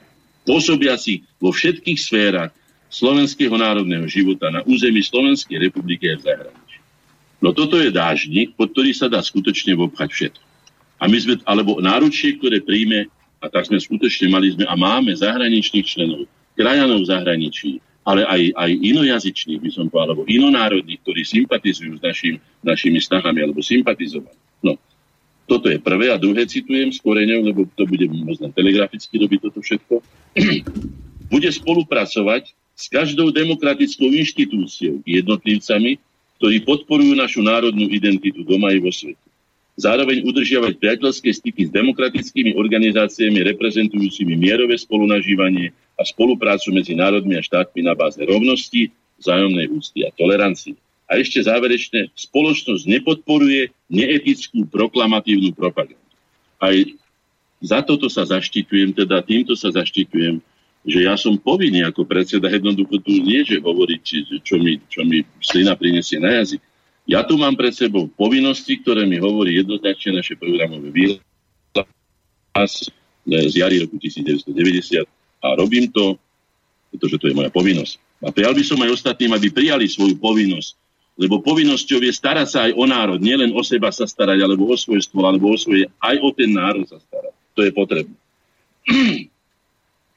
No, a potom ešte, čo sa týka tej inteligencie, nielen tej, ako hovorím, našej korenárskej alebo blízkej, dali sme vyhlásenie, spoločnosť slovenskej inteligencie oslovuje inteligenciu Slovenska.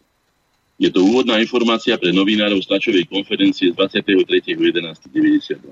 Tu sme to povedali celkom jednoznačne, že si uvedomujeme, že tu nie je len slovenská inteligencia, ale je to aj inteligencia Slovenska a že aj jej otvárame dvere, ak samozrejme nebráni našim emancipačným snahám. To by mm. museli nejakým spôsobom ohraničiť, pretože keby sme boli otvorili, ako si to teraz pre, praje, alebo, alebo to aj propaguje pán Sereš, že, že otvorená spoločnosť a teraz všetky hranice a teraz vidíte, čo sa deje, a, a aké je to riziko. Ja ešte spomeniem pri tej hranici len toľko, že keď som videl, ako myslím, cieľ kto bol z rakúskej strany, alebo už nejaký kancelár, už neviem, kto to bol, a od nás to bol teraz už tiež neviem, či to bol e, Gašparovič alebo Fico, keď pílili závoru tuto na, na, na naš, našich hraniciach. Ja som z ruky pri tom, pri tom e, televízore, ja som pa, pre Krista pána chlapi. Viete, koľko sme bojovali za to, aby sme mali vôbec hranice?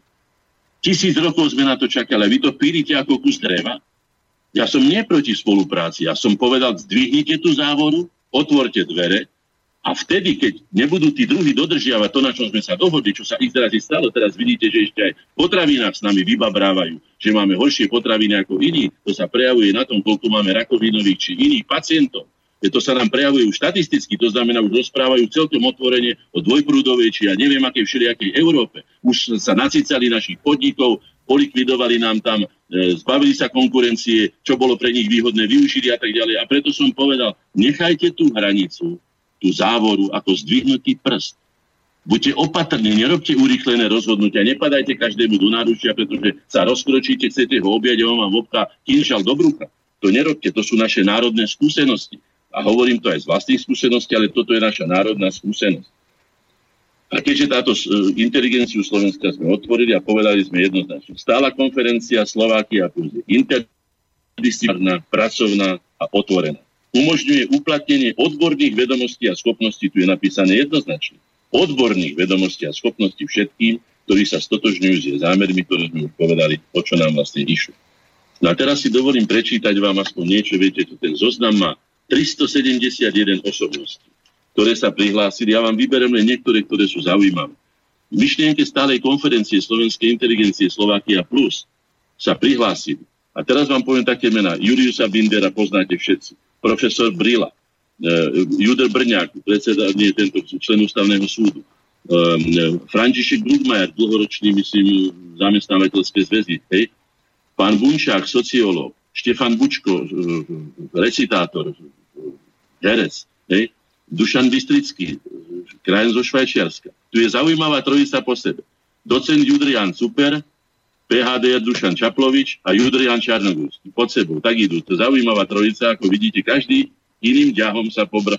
Každý sa vybral, ale vtedy sme sa skutočne zjednotili a títo traja ľudia boli pozvaní a boli účastníkmi. Hej. Procent Čarský, profesor Čarský, hej, doktor Deák Ladislav, známy to odborník, hej, ale aj ministri ako pán e, Dubníček, hej, a Alexander Duleba, viete, za koho kope dneska pán Duleba? Myslím, že je v treťom mm. sektore, my tomu hovoríme Sereš Jugend, hej, nech sa páči. Taký, aký je, nebudem to komentovať, každý sme nejaký, ale bol tam a bol tam a doviedol ho osobne Ladislav Dea, hej, ktorý bol veľmi rozumne, sa správal ku našim požiadavkám, povedal, že sú normálne, že sú prirodzené a že nám bude pomáhať. Ďalší, profesor Ďurica, ktorého poznáte, myslím, všetci, hej, veľmi známa osobnosť potom Jerguš Ferko, o ktorom som hovoril, Milan Ferko, jeho strýko. Potom Jan Formánek, to bol bratislavský dekan, významná osobnosť tejto oblasti. Docent e, Judr Ivan Gašparovič, ďalší. Vladimír Gažovič, známy a svetoznámy slovenský výtvarník. Hej. Doktor Anton Habovšťak, o ktorom som spomínal pred chvíľkou. Julius Hanžárik, publicista. Docent Hatrik, Juraj Hatrik, neviem, či dneska by sme spolu e, sa vedeli porozprávať, ale vtedy pán Hatrik jednoducho bol s nami. Vedľa neho Kamil Haťavka, tvrdý národniar, poznáte ho. Ďalší, Anton Hlinka, e, kňaz, e, Dominik Hrušovský, arcibiskup, e, Jaroslav Husár, profesor Husár, Augustín Marian Huska, Anton Hikiš, Sergej Chelemendík, profesor Koloman Ivanička, William Jablonický, akademický sochár Jozef Jankovič, Dušan Jamrich, známy herec slovenský, profesor Jan Kačala, Luboš Jurík, známa osobnosť, takisto. Ďalší, Jan Klepáč, o ktorom sme hovorili už. Potom inžinier architekt Kočan, myslím, že to bol aj predseda zväzu architektov. Profesor Vezdoň Kočtu. Uh, Jan Chryzostom kardinál Korec. Michal Kováč. Sergej Kozlík. Uh, Imrich Kružďák zo zahraničia. Um, Bartolomej Kun, spomínali sme ho. Inžinier architekt profesor Kuzma, známa osobnosť z oblasti architektúry obidvaja bratia Laluhovci, Ivan aj Milan Laluha. Hej? A potom profesor Jan Lazam, profesor Jan Lašiak, e, inžinier, ekonom. Inžinier Jan Lec aj Robo Lec, dneska teda významný slovenský historik s piatimi deťmi, čo mu blahoželám, vždy poviem, ako je to možné, že niekto vydáva toľko kníh a ešte má aj 5 detí a že sa to teda dá, tak to ja ako dávam ako príklad Roba Leca. Potom Branislav Lichardus, myslím, že on bol člen korespondent SAV, ale on bol aj veľvyslancom Spojených štátov amerických. On to podporil. Štefan Luby, predseda akadémie. Jozef Markuš, predseda Matice. Profesor Richard Marsina. E, Vladimír Mečiar, tu je takisto. E, Dušan, Jan Mikolaj, profesor inžinier, otec Dušana, e, teda neskôršieho ministra. No potom Štefan Moravčík, známy básnik, Víťaz Oslav Moris, predseda SNS, Ivan Mrva, historik. Ďalej Gregor Papuček, krajan náš básnik a, a publicista zo zahraničia. Ja, profesor Jan Pavlíny, profesor docent Plachtinský, akademik Ivan Plander, teraz zomrel pán, pán Jan Podolák, známy, známy etnograf. A jeho brat Alois Podolák, takisto polnohospodársky odborník.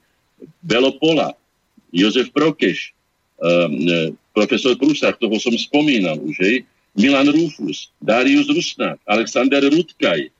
Uh, už to skončím, ale aby ste vedeli, profesor Juraj Šenk, ktorý bol neskôrší ministrom zahraničných vecí, Rudolf Schuster, neskôrší prezident, hej, Dušan Slobodník, neskôrší minister, Jan Sokol, neskôrší arcibiskup, metropolita, uh, Peter Stanek, významná osobnosť, známy uh, aj z televíznych obrazoviek, ekonóm, Štefan Šlachta, myslím, že to bol hlavný architekt mesta Bratislavy, kardinál jo, Jozef kardinál Tomko, Peter Topercer, e, profesor Karol Virsík, e, e, Karol Varsík, takto, profesor Varsík, aj profesor Karol Virsík, potom Emil Vontorčí, Aristid Zelenaj, aj Milan Zemko napríklad. No tak to už nebudem ďalej čítať, len aby ste si vedeli predstaviť tých 371 osobností, čo sa podarilo na prvom stretnutí slovenskej inteligencie v častej papierničke dať dohromady za skupinu, za mozgový trast, ktorý skutočne viedol tento národnoemancipačný zápas, túto záverečnú etapu, kultúrnym, argumentačným, demokratickým spôsobom. Urobili sme skutočne maximum, čo sa dalo urobiť, aby sme vytrhli aj tým, by som to nazval, no, ako by sa to povie, radikálom, ktorý mm. komunistov, všetkých pozatvárať, tento a toto a takéto. No samozrejme, my sme toto nechceli. Nechceli sme tu žiadnu Jugosláviu, nechceli sme tu žiadne krvi prelievanie, ani aj sa nám to podarí.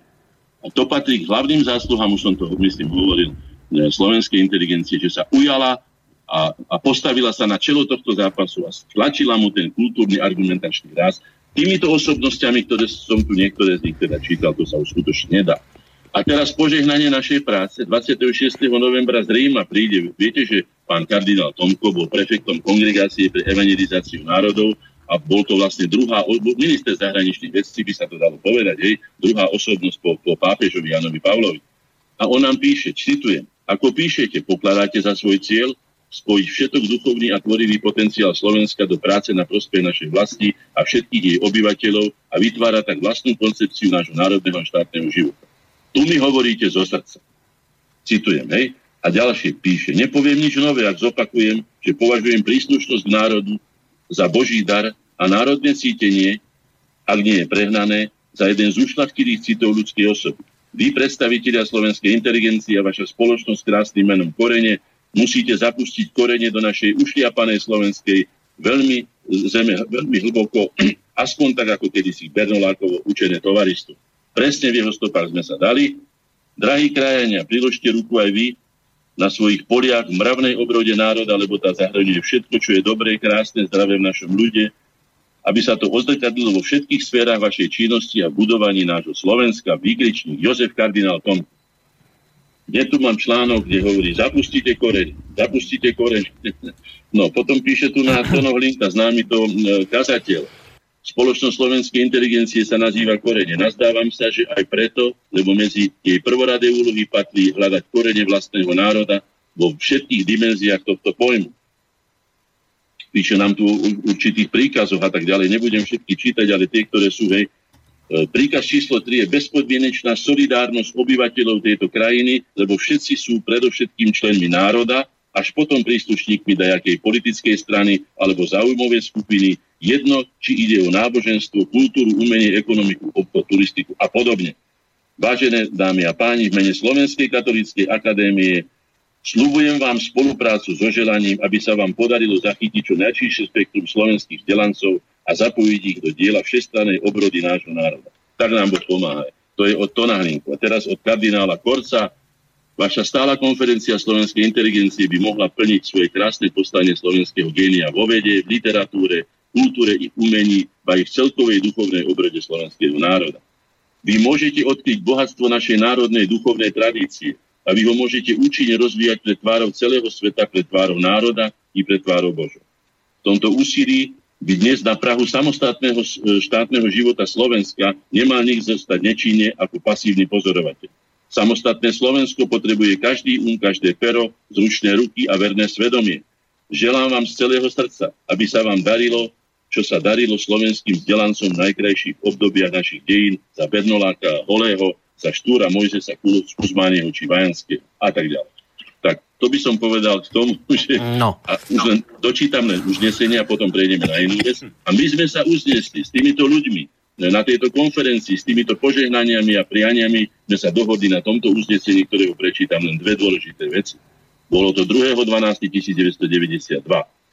Týmto pracovným stretnutím prejavujeme svoje rozhodnutie prevziať na seba príslušný podiel odbornej a morálnej zodpovednosti ktorá vyplýva z postavenia inteligencie v demokratickom právnom štáte.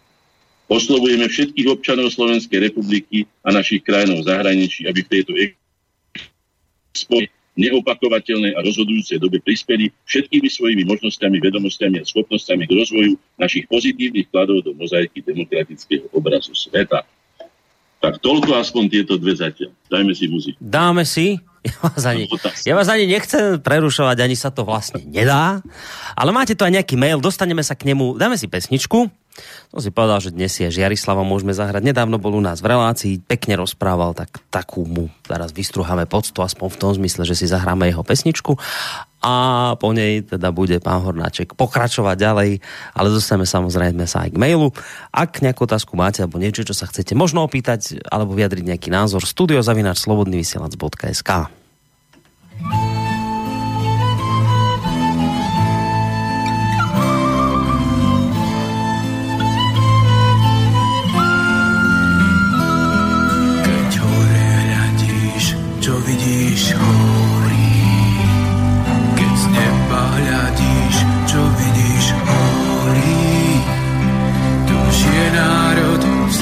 pieseň horí, v oku jazorí, láska i vzdor. Tu voňavá zem pod koreňou, tu nebeská zem jasných kvetov, tu posvetná zem sláve predkov, zem slovenská, zem Slovenov.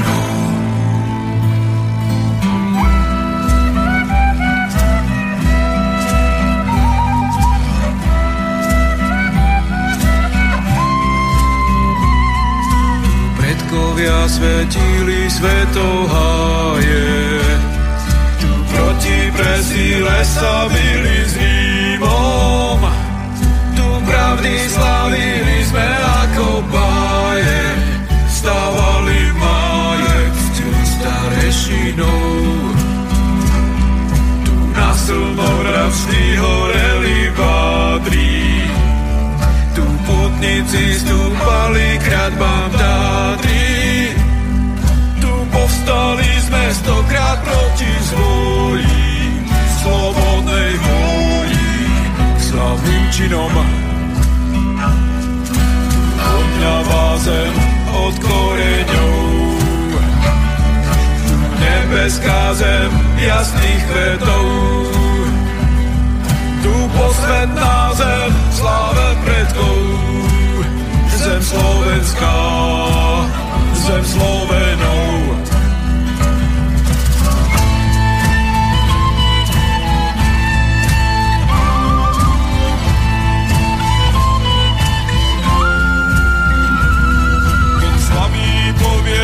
Vraj je nás málo, pokola to vieš, rozdúchaj čaro.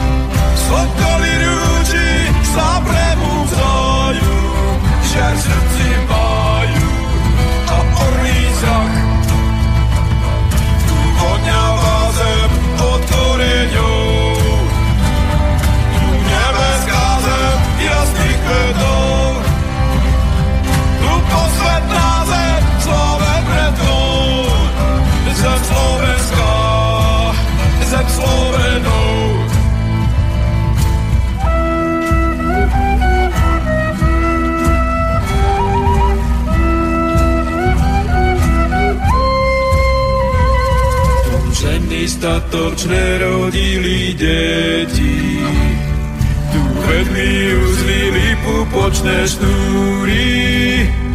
Tu slncový koň na dušu nám svieti a odpovieti presvetli múry.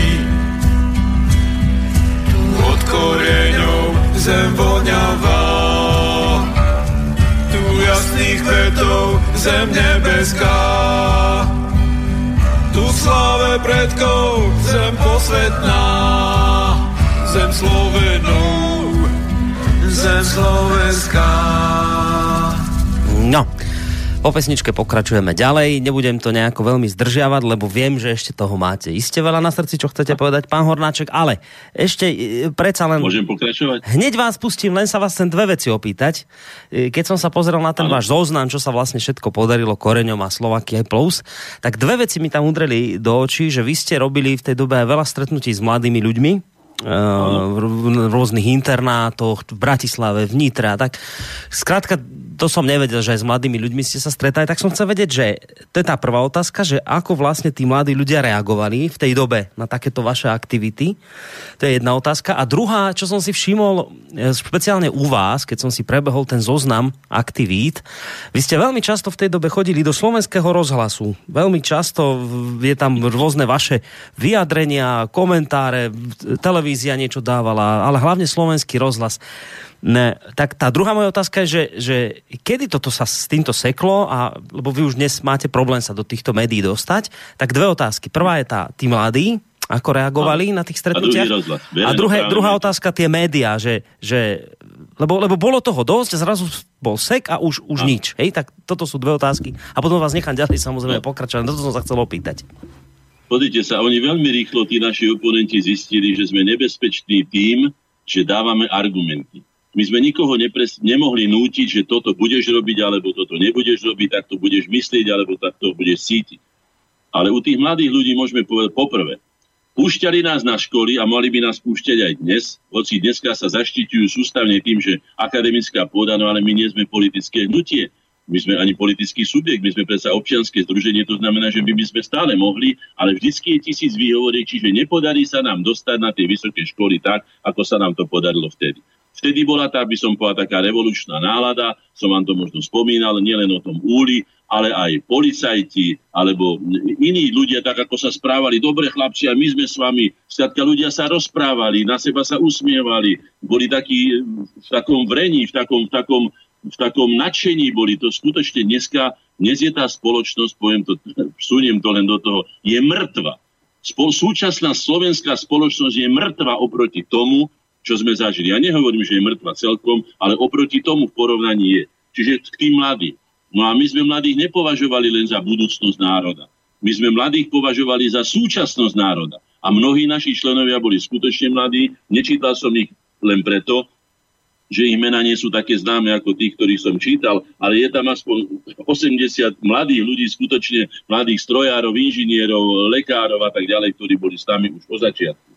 No a čo sa týka tých, tých, tých verejnoprávnych médií, v tejto veci nám nesmierne pomohol pán Bohuš Piatko, Bohuslav Piatko ako redaktor popoludňa s rozhlasom a hovorím, vtedy boli trošku iné časy, to som už povedal, keď povedal aj on, že mal síce s tým problémy, že na jedného hornáčka musel dať štyroch Fedorov gálov. No ale to už je iná vec, ale predsa sa to len podarilo. Boli tam aj iní. Ja som ešte do toho zoznamu nemohol zachytiť tých ostatných, ktorí tam chodili. Pán doktor Dea, Janko Kačala tam chodil, profesor Kačala a ďalší, Slobodník, Hofbaver a ďalší. To znamená, že keď ešte doplním ten zoznam, tak to už bude aj na nečítanie. To už bude, ja neviem, už teraz je toho 26 strán, čo som teraz doplnil. No. Takže toľko to. Jednoducho oni vedia, že sme nebezpeční pre ich ciele, teda neviem, to sú to ich a kto ich pasí, ako sa vraví. My ich nazývame, ako som už povedal, Sereš Jugend. Väčšinou ten mešec sa tam trasie na tej strane. Pán Sereš sa tým ani netají, čo chce dosiahnuť tu na rozpustiť všetky štruktúry, urobiť tú tzv. liberálnu spoločnosť, to znamená, že v podstate spôsobiť chaos. No, ďalej nebudem o tom hovoriť. No a kedy prišiel ten sek? To mi povedzte, kedy, kedy, sa nás, kedy sa udialo to, že, že Hornáček a spol už proste do týchto no, médií? To nebol taký sek, to nebolo, ne? to postupne sa ako uh-huh. vymieniali sa ľudia na čele rozhlasu, vymieniali sa ľudia na čele televízie a pomališky sa tá rovina nakláňa, ale viete, oni sú opatrní. Oni vedeli, že keby to zakázali naraz, že vtedy mhm. sme boli ešte schopní nastúpiť a jednoducho sa, sa toho domôcť. Hej? Mm. Pomaličky aj naši členovia starli, vymierali mnohí a tak ďalej, boli unavení, mali iné povinnosti, potom išli... No, lebo viete, žiadna revolúcia, ani žiadny takéto veľké vzopätie, keď nehovorím o revolúcii, ale o takom veľkom vzopätí národa, ono nemôže trvať dlho. Nikde to tak nie je. Viete veľmi dobre, že aj po tých veľkých revolúciách, či po tých takých pohnutiach, potom nastalo vždycky dlhé obdobie, ticha aj dvoj-trojgeneračné. No. Mm. Ale... No, e, pán Hornáček, máme telefonát. Máme telefonát, tak dajme priestor aj poslucháčskej otázke. Dobrý večer. No, dobrý večer, tu je Peter Trnava. Á, Peter, ahoj. E, zdravím. No, ja sa chcem pána Hornáčka dve veci opýtať. Prvá vec, alebo teda prvú vec len takého, taká konštatácia, že čo sa týka toho Soroša, ja som ostal e, e, zhrozený, že ešte aj lekári v ohrození sú financovaní e, Sorošom. Dneska je to Maďari zverejnili v tom konflikte stavaní, stavaní tých, e, tých plotov. Ale čo sa chcem opýtať vášho hostia. Teraz bol Mečiar na TA3 a e, vyjadroval sa vyjadroval sa k, k celému prípadu, mm-hmm. áno, k amnestiám a k prípadu prípadu Remiáš a teda, a teda. Ja sa chcem opýtať pána Hornáčka, že čo, alebo jak si, alebo ako reflektuje on túto dobu a čo si o tom myslí. Aj vo vzťahu tomu filmu Únos, kde teda to bolo dosť pozoravná a človek, ktorý to pozná ako ja, som nejakým spôsobom vtedy poznal tie mená ako Luba Lesnát, Feďvereš, Remiáš a, a všetci títo od Sviechotu. To znamená, že chcel by som poznať jeho názor na to, čo sa vtedy odohralo. Budem počúvať. Ďakujeme pekne. Tak to bola otázka Petra Stranavy. Nesúvisí to celkom s témou, ale zase poslucháč no sa spýtal, tak, tak skúsme no, odpovedať. Vy chcete niečo, o čom ja skutočne nemôžem. Ja som nikdy v tajných službách nerobil. Nerobil som ani u polície, nerobil som ani nikde v takých oblastiach, že by som sa mohol kompetentne vyjadriť k tomu, čo sa odohralo, či sa to odohralo, alebo ako sa to odohralo. To je prvá vec ale môžeme sa veľmi kompetentne vyjadriť ako vytvarník a ako Slovák, ako človek k tomu hnusnému plagátu, odpornému a hanobiacemu slovenský štátny znak, ku ktorému sa malo vyjadriť ministerstvo kultúry, ministerstvo školstva, predseda vlády a všetci, ktorí by to mali, po, pretože tam je trojvršie naše, ako smetisko s nejakým, ja neviem čím všetkým, na kríži vysí, na našom dvojkríži slovanskom alebo slovenskom, hej, vysí tam akási postava, čo je aj hanobenie ukrižovania ako takého, aj kríža ako takého, aj nášho štátneho znaku. Tomu sa teda vyjadrujem. A kto na to prisypal peňažky, viem, že sa tam okolo toho točí nejaký Febio, to viem veľmi dobre, odkiaľ on tie peňažky na svoje Febio banky má a tak ďalej. A potom zase ďalší, ktorí dostávajú za také či onaké filmy ceny Takže vieme veľmi dobre, odkiaľ to je. No slovenskú provenienciu tu v žiadnom prípade nemá. Čudujem sa slovenským hercom, ktorí sa na to nechali prepožičať, pretože ani pán Kramár, ktorý hral, myslím, hlavnú úlohu, či ak sa volá, uh-huh. určite nemá ani toľko vedomostí o tom, ako ja.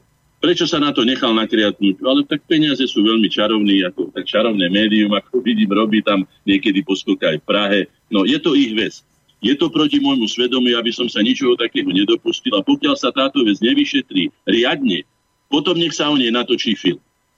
Ak sa veci dajú do poriadku, nech sa páči, urobte o tom film. Ale skutočne vecný, taký, ktorý bude hovoriť o tom, ako sa veci odohrali a nie ako si my myslíme, aby sme len zhanobili aj Slovenskú republiku, aj jej predstaviteľov nejakými domienkami a zautočili vždy jednostranne na tú istú stranu.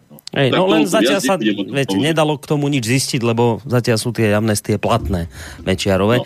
No. no, keď sme už pri otázkach poslucháčov, tak ešte pridám mail od Tomasa. Chcel by som sa opýtať pána Hornáčka mimo tému, či nezvažoval kandidatúru na post prezidenta vzhľadom na jeho minulosť a aj prítomnosť, ako aj správne národné cítenie, ktoré by prezident mal mať.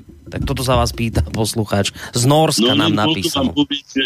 s týmto návrhom prišli už to, dokonca som bol ako kandidát, už ako keď bol Mišokovač ešte pred ním, bol som delegovaný Nezesom, e, ja neviem, dvomi alebo tromi združeniami na to. Ja vám poviem, človek, ktorý nemá ani na telefóny alebo na, na, na tonery a na tieto veci. Ja som išiel na prvú kampaň, keď som išiel v 90. 94. na tej predčasnej voľby, som išiel v požičanom saku. No tak nebudem vám hovoriť, tak na čo? Čo budem o čom hovoriť? Kde by som si ja mohol dovoliť dať nejaké, ja neviem, plagáty alebo billboardy, nedaj Bože a tak ďalej. No, to len ako na okraj. Na to, aby človek mohol sa nie zosmiešniť tým, že tam pôjde a získa, neviem, hoci aj hneď 5% alebo koľko, to je o ničom. Viete. Ja mám iné povinnosti e, a Pokiaľ by sa nenazbierala skutočne zodpovedná politická štruktúra, ktorá by chcela, aby som ja niečo také robil, tak to nemá zmysel. To pochopte to, že to je... Hm. Politika je veľmi, veľmi, tak aby som povedal, také pragmatické remeslo. Tam také romantiky to tam ako nepatrí. No, poďme k našej, našej téme. Dobre?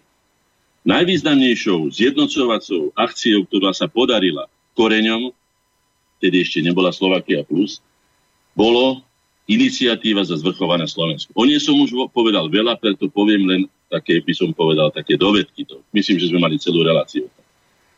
My sme vyzvali všetkých občanov Slovenskej republiky bez ohľadu na politické názory, vierovýznanie a národnosť, čo sa vlastne dostalo aj do ústavy Slovenskej republiky v takomto znení, a politickú reprezentáciu, aby zasadla za stôl národnej dohody a my sme ju tam za ten stôl národnej dohody dostali. Dostali sme ju to autoritou tých signatárov a tých ľudí, ktorí tu boli, o ktorých som vám už hovoril. Tu to bol Roman Kaliský, Jaroslav Rezník, uh, Bohuš Piatkov spomínaný, Peter Brňák, uh, Andrej Ferko, Michal Kováč, Jozef Markuš, Anton Hikiš, a hneď pod ním Vladimír Mečiar. Zaujímavé, aké sa takto stretli tie osobnosti, ktoré by ste povedali, no už Anton Hiky, je skutočne veľkým protipolom na Vladimíra Mečiara.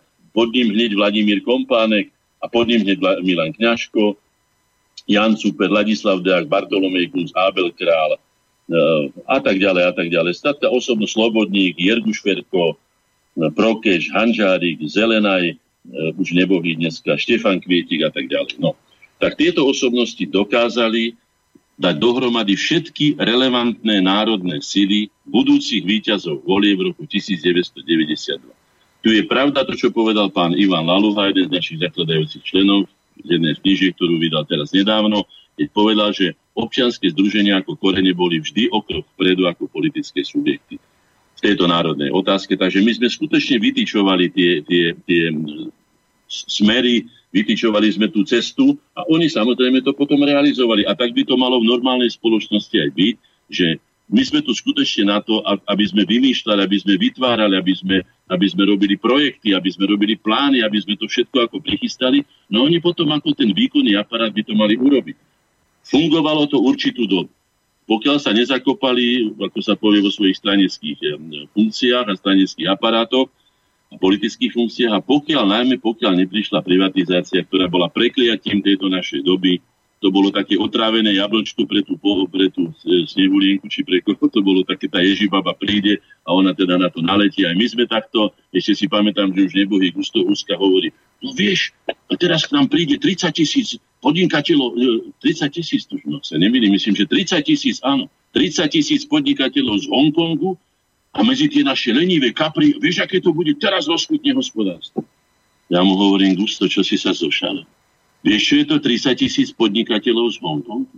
To je 30 tisíc milionárov, možno že miliardárov, ktorí nás tu zožerú, ktorí nás tu zničia. Ale čo si myslíš, že ja som taký hlúpy? Tak to ich dáme toho do košíc, toho hentama. Hoďme, ty si myslíš, že ty budeš manipulovať s nimi? A sem príde toľko to, to boháčov s takým kapitálom, ktorý potrebujú otáčať i nás obrátia hore nohami. Nakoniec sa to, chvála Bohu, nerealizovalo v iných podobách.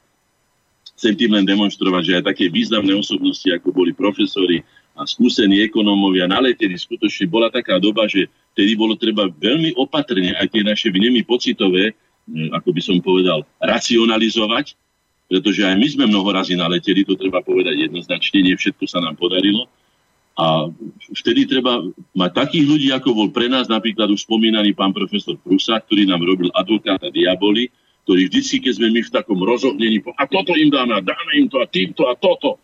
A on povedal, ty počúvaj, ale že to je protiústavné, ty nerob to. Alebo, a toto čo? A čo by si táto povedal, keby oni, a skrátka bol veľmi dobre nám teda pomáhal v týchto veciach, a ďakujem mu ešte dneska, dneska za to, že... A myslím, že každé spoločenstvo by malo mať svojho vnútorného oponenta, ktorý mu položí otázky, ktoré keď si doma zodpovie, to lepšie, ako keď mu ich položia potom, ja neviem, v televízii, v rozhlase a nevie, čo má ani na to vlastne povedať.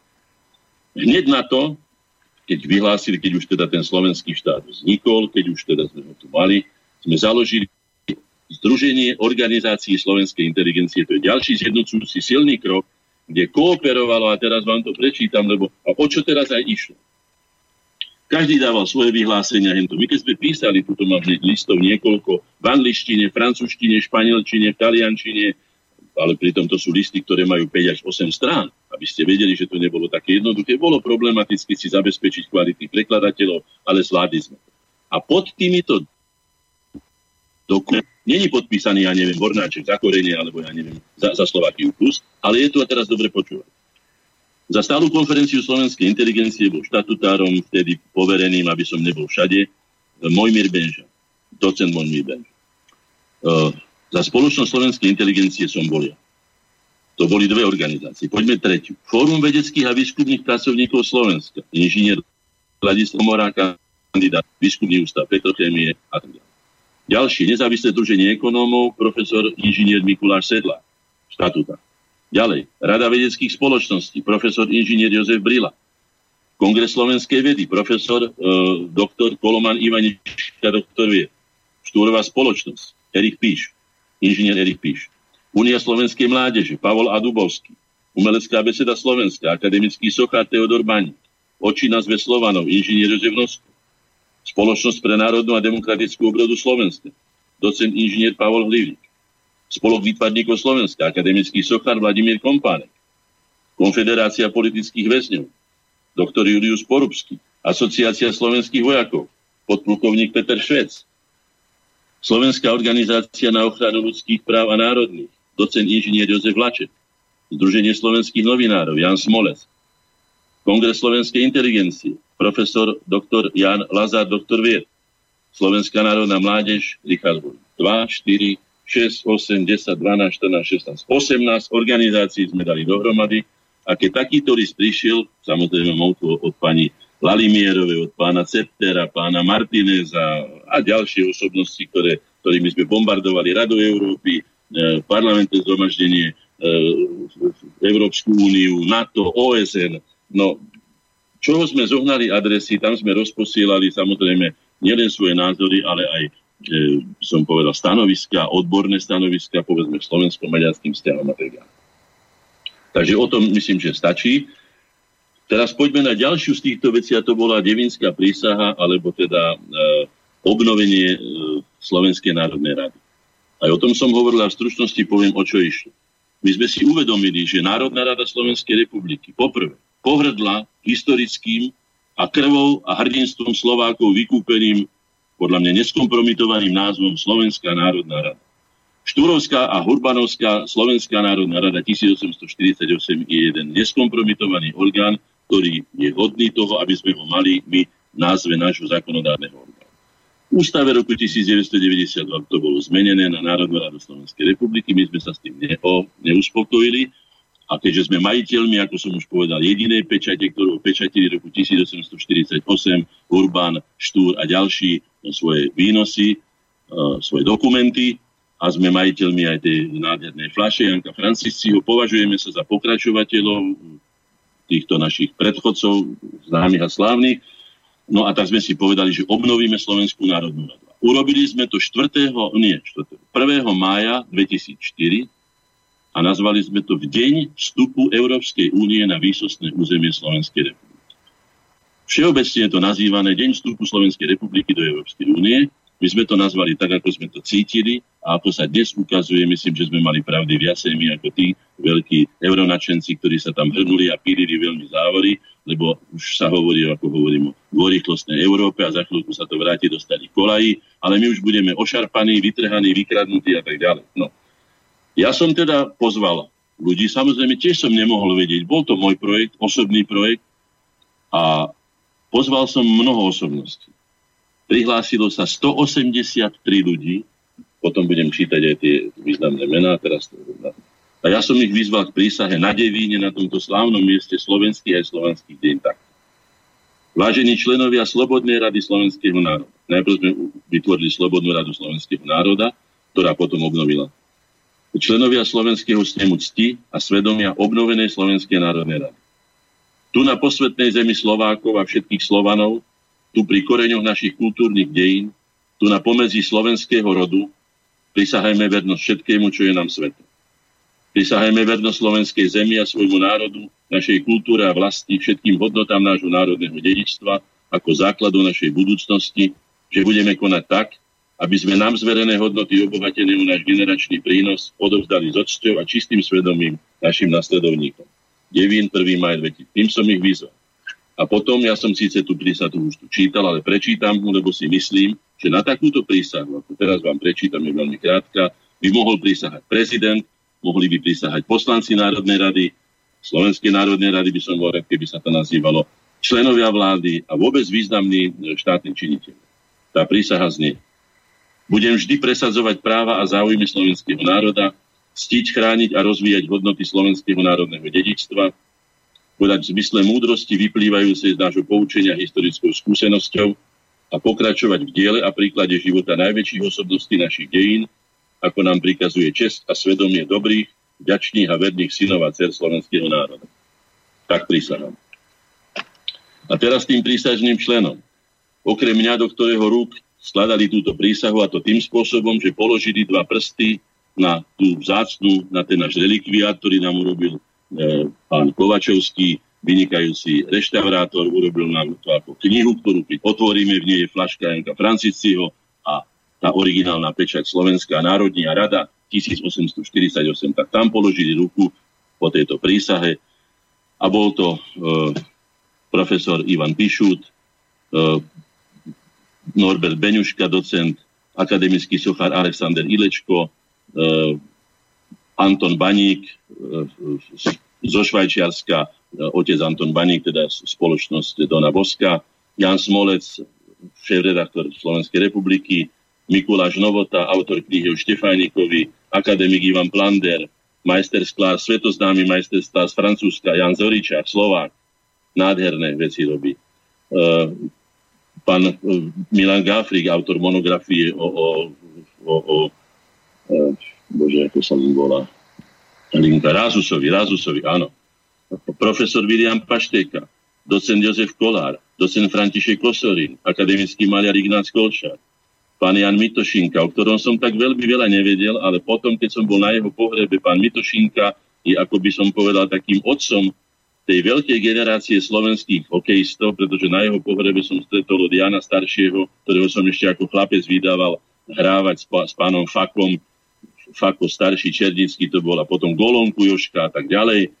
Takže pán Mitošinka, takisto veľký Slovák, úprimný, čistý, čestný. Eva Kristinová, e, Maroš Smolec, syn Jana Smolca, e, docent Emil Šípka, e, šéf nášho klubu v Žiline, profesor Martin Klin, Ferdinand Klinda, profesor inžinier Jozef Zajac, zostavený doktor vied, profesor Jozef Kafka, vyznamenaný prezidentom Slovenskej republiky nedávno, hej, inžinier Roman Hofbauer, Roman Michelko, Ladislav Polák, doktor Milan Sidor, docent Jan Dudáš, pán Dubníček, pán Gregor Papuček z, toho, z, z, z Maďarska, hej, Ladislav Ťažký, Jozef Ponec, majster fotograf, Teodor Kriška, pán Mišík, Slovák zo zahraničia, docent Julius Binder, eh, pán Matúš Kučera, Emil Vontorčík, Mikuláš Klimčák, profesor Kačala. Skrátka, to sú len z tých, nemôžem sčítať 183 mien, len aby ste vedeli, že tam sa nestretla žiadna nejaká pivná partia, pár ľudí, ktorí si povedali niečo a tak ďalej. Bolo to veľmi slávnostné, bolo to na Devíne, na tom mieste, kde stá najstaršia tá pamiatka, ten staroslovanský kostolík, už sú tam len základy a tak ďalej. No. Takže toto bolo, toto bolo veľmi dôležité a veľmi, veľmi rozhodujúce, keď sme sa si povedali, že budeme brániť, pretože sme si uvedomili, že už nás hranice chrániť nebudú. Ako vidíte, ani politici veľmi nás nechránia, tí sa skôr hádajú medzi sebou. Tak sme si tam odprisahali túto devinskú prísahu, ktorú by som skutočne odporúčal všetkým, že by sa robil nie slub poslanca, lebo sluby sa slubujú a len blázni sa radujú. My sa teda neradujme z týchto vecí, lebo nás skutočne obabrávajú, kde môžu, klamú, nás podvádzajú a neviem čo všetko, a to celé ich zákonodárstvo, ale mali by skutočne prísahať a tá prísaha je totiž právnym aktom. No, no a teraz by som ešte si dovolil prečítať z tých významných osobností, ktoré boli vyznamenané nami, za zásluhy o slovenský národ a jeho štát, pretože my nemáme nejakú možnosť niekomu udelovať nejaké, ja neviem, medaily alebo takéto nemáme.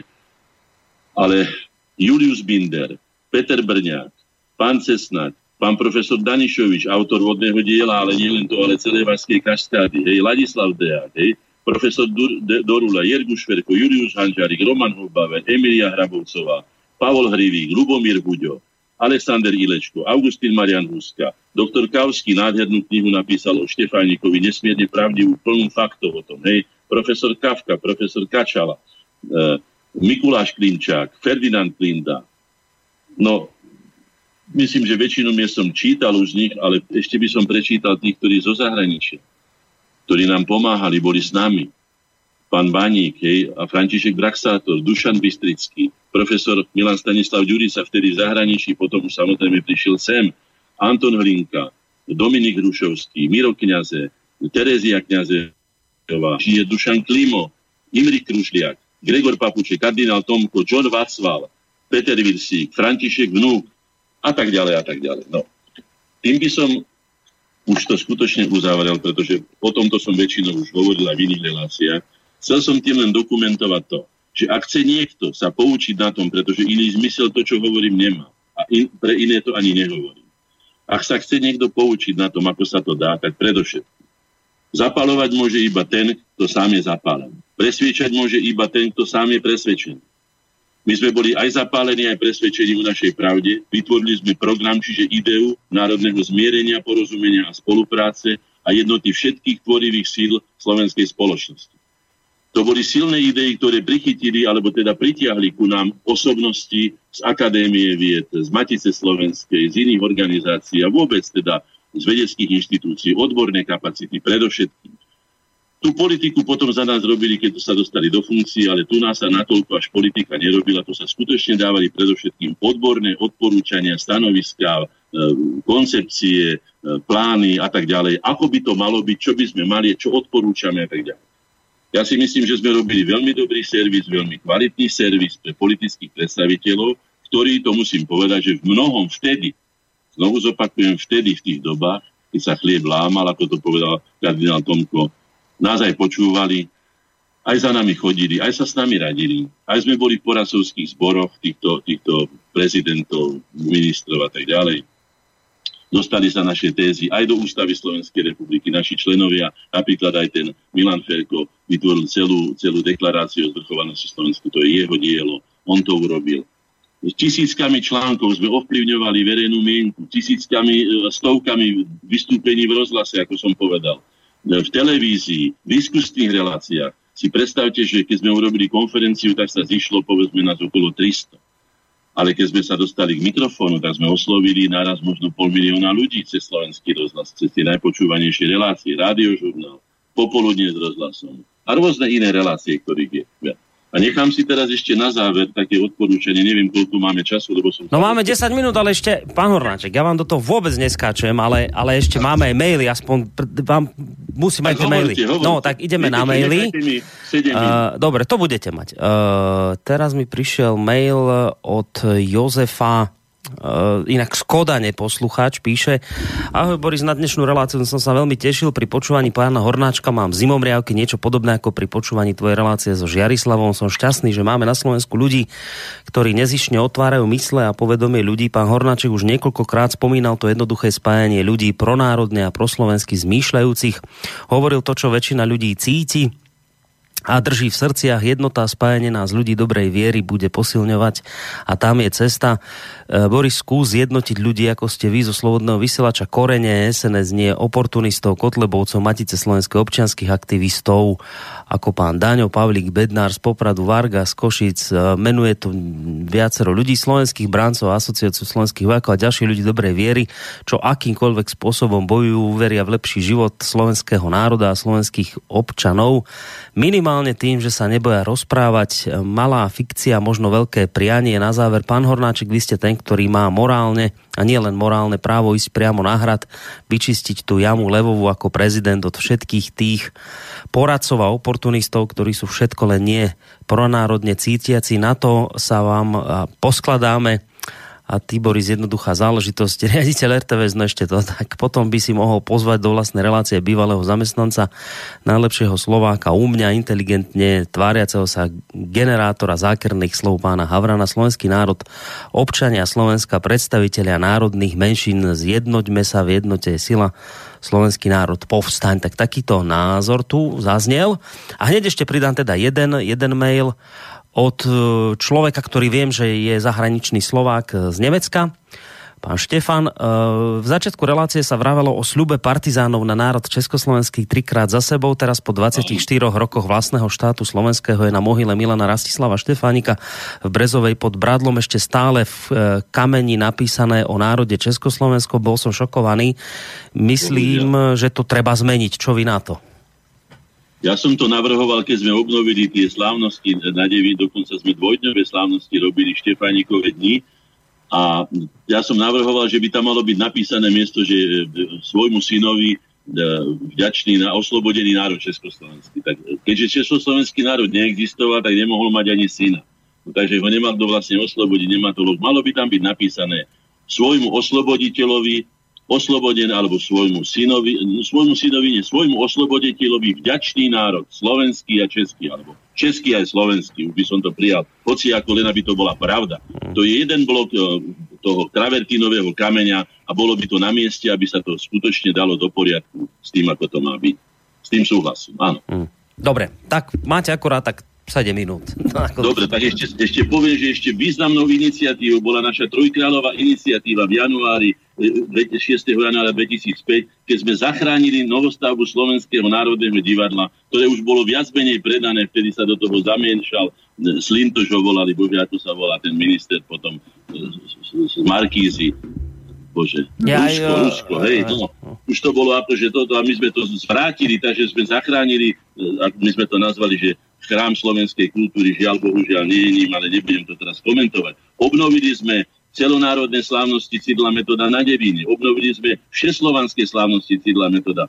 A potom sme ešte založili roku 2008 iniciatívu osobnosti a občianských družení za krajšiu metropolu Slovenska, ktorá vydala Bratislavské memorandum, doručila ho Bratislavské memorandum metropolizácia áno, babylonizácia nie. Presne opak sa deje.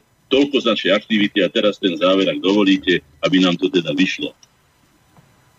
Otvorím si srdce, poviem vám to otvorene, pretože treba to uzavrieť a myslím, že vám to niečo dalo, najmä čo sa týka poučenia, že sa to dá. Nikdy sa nevzdávajte.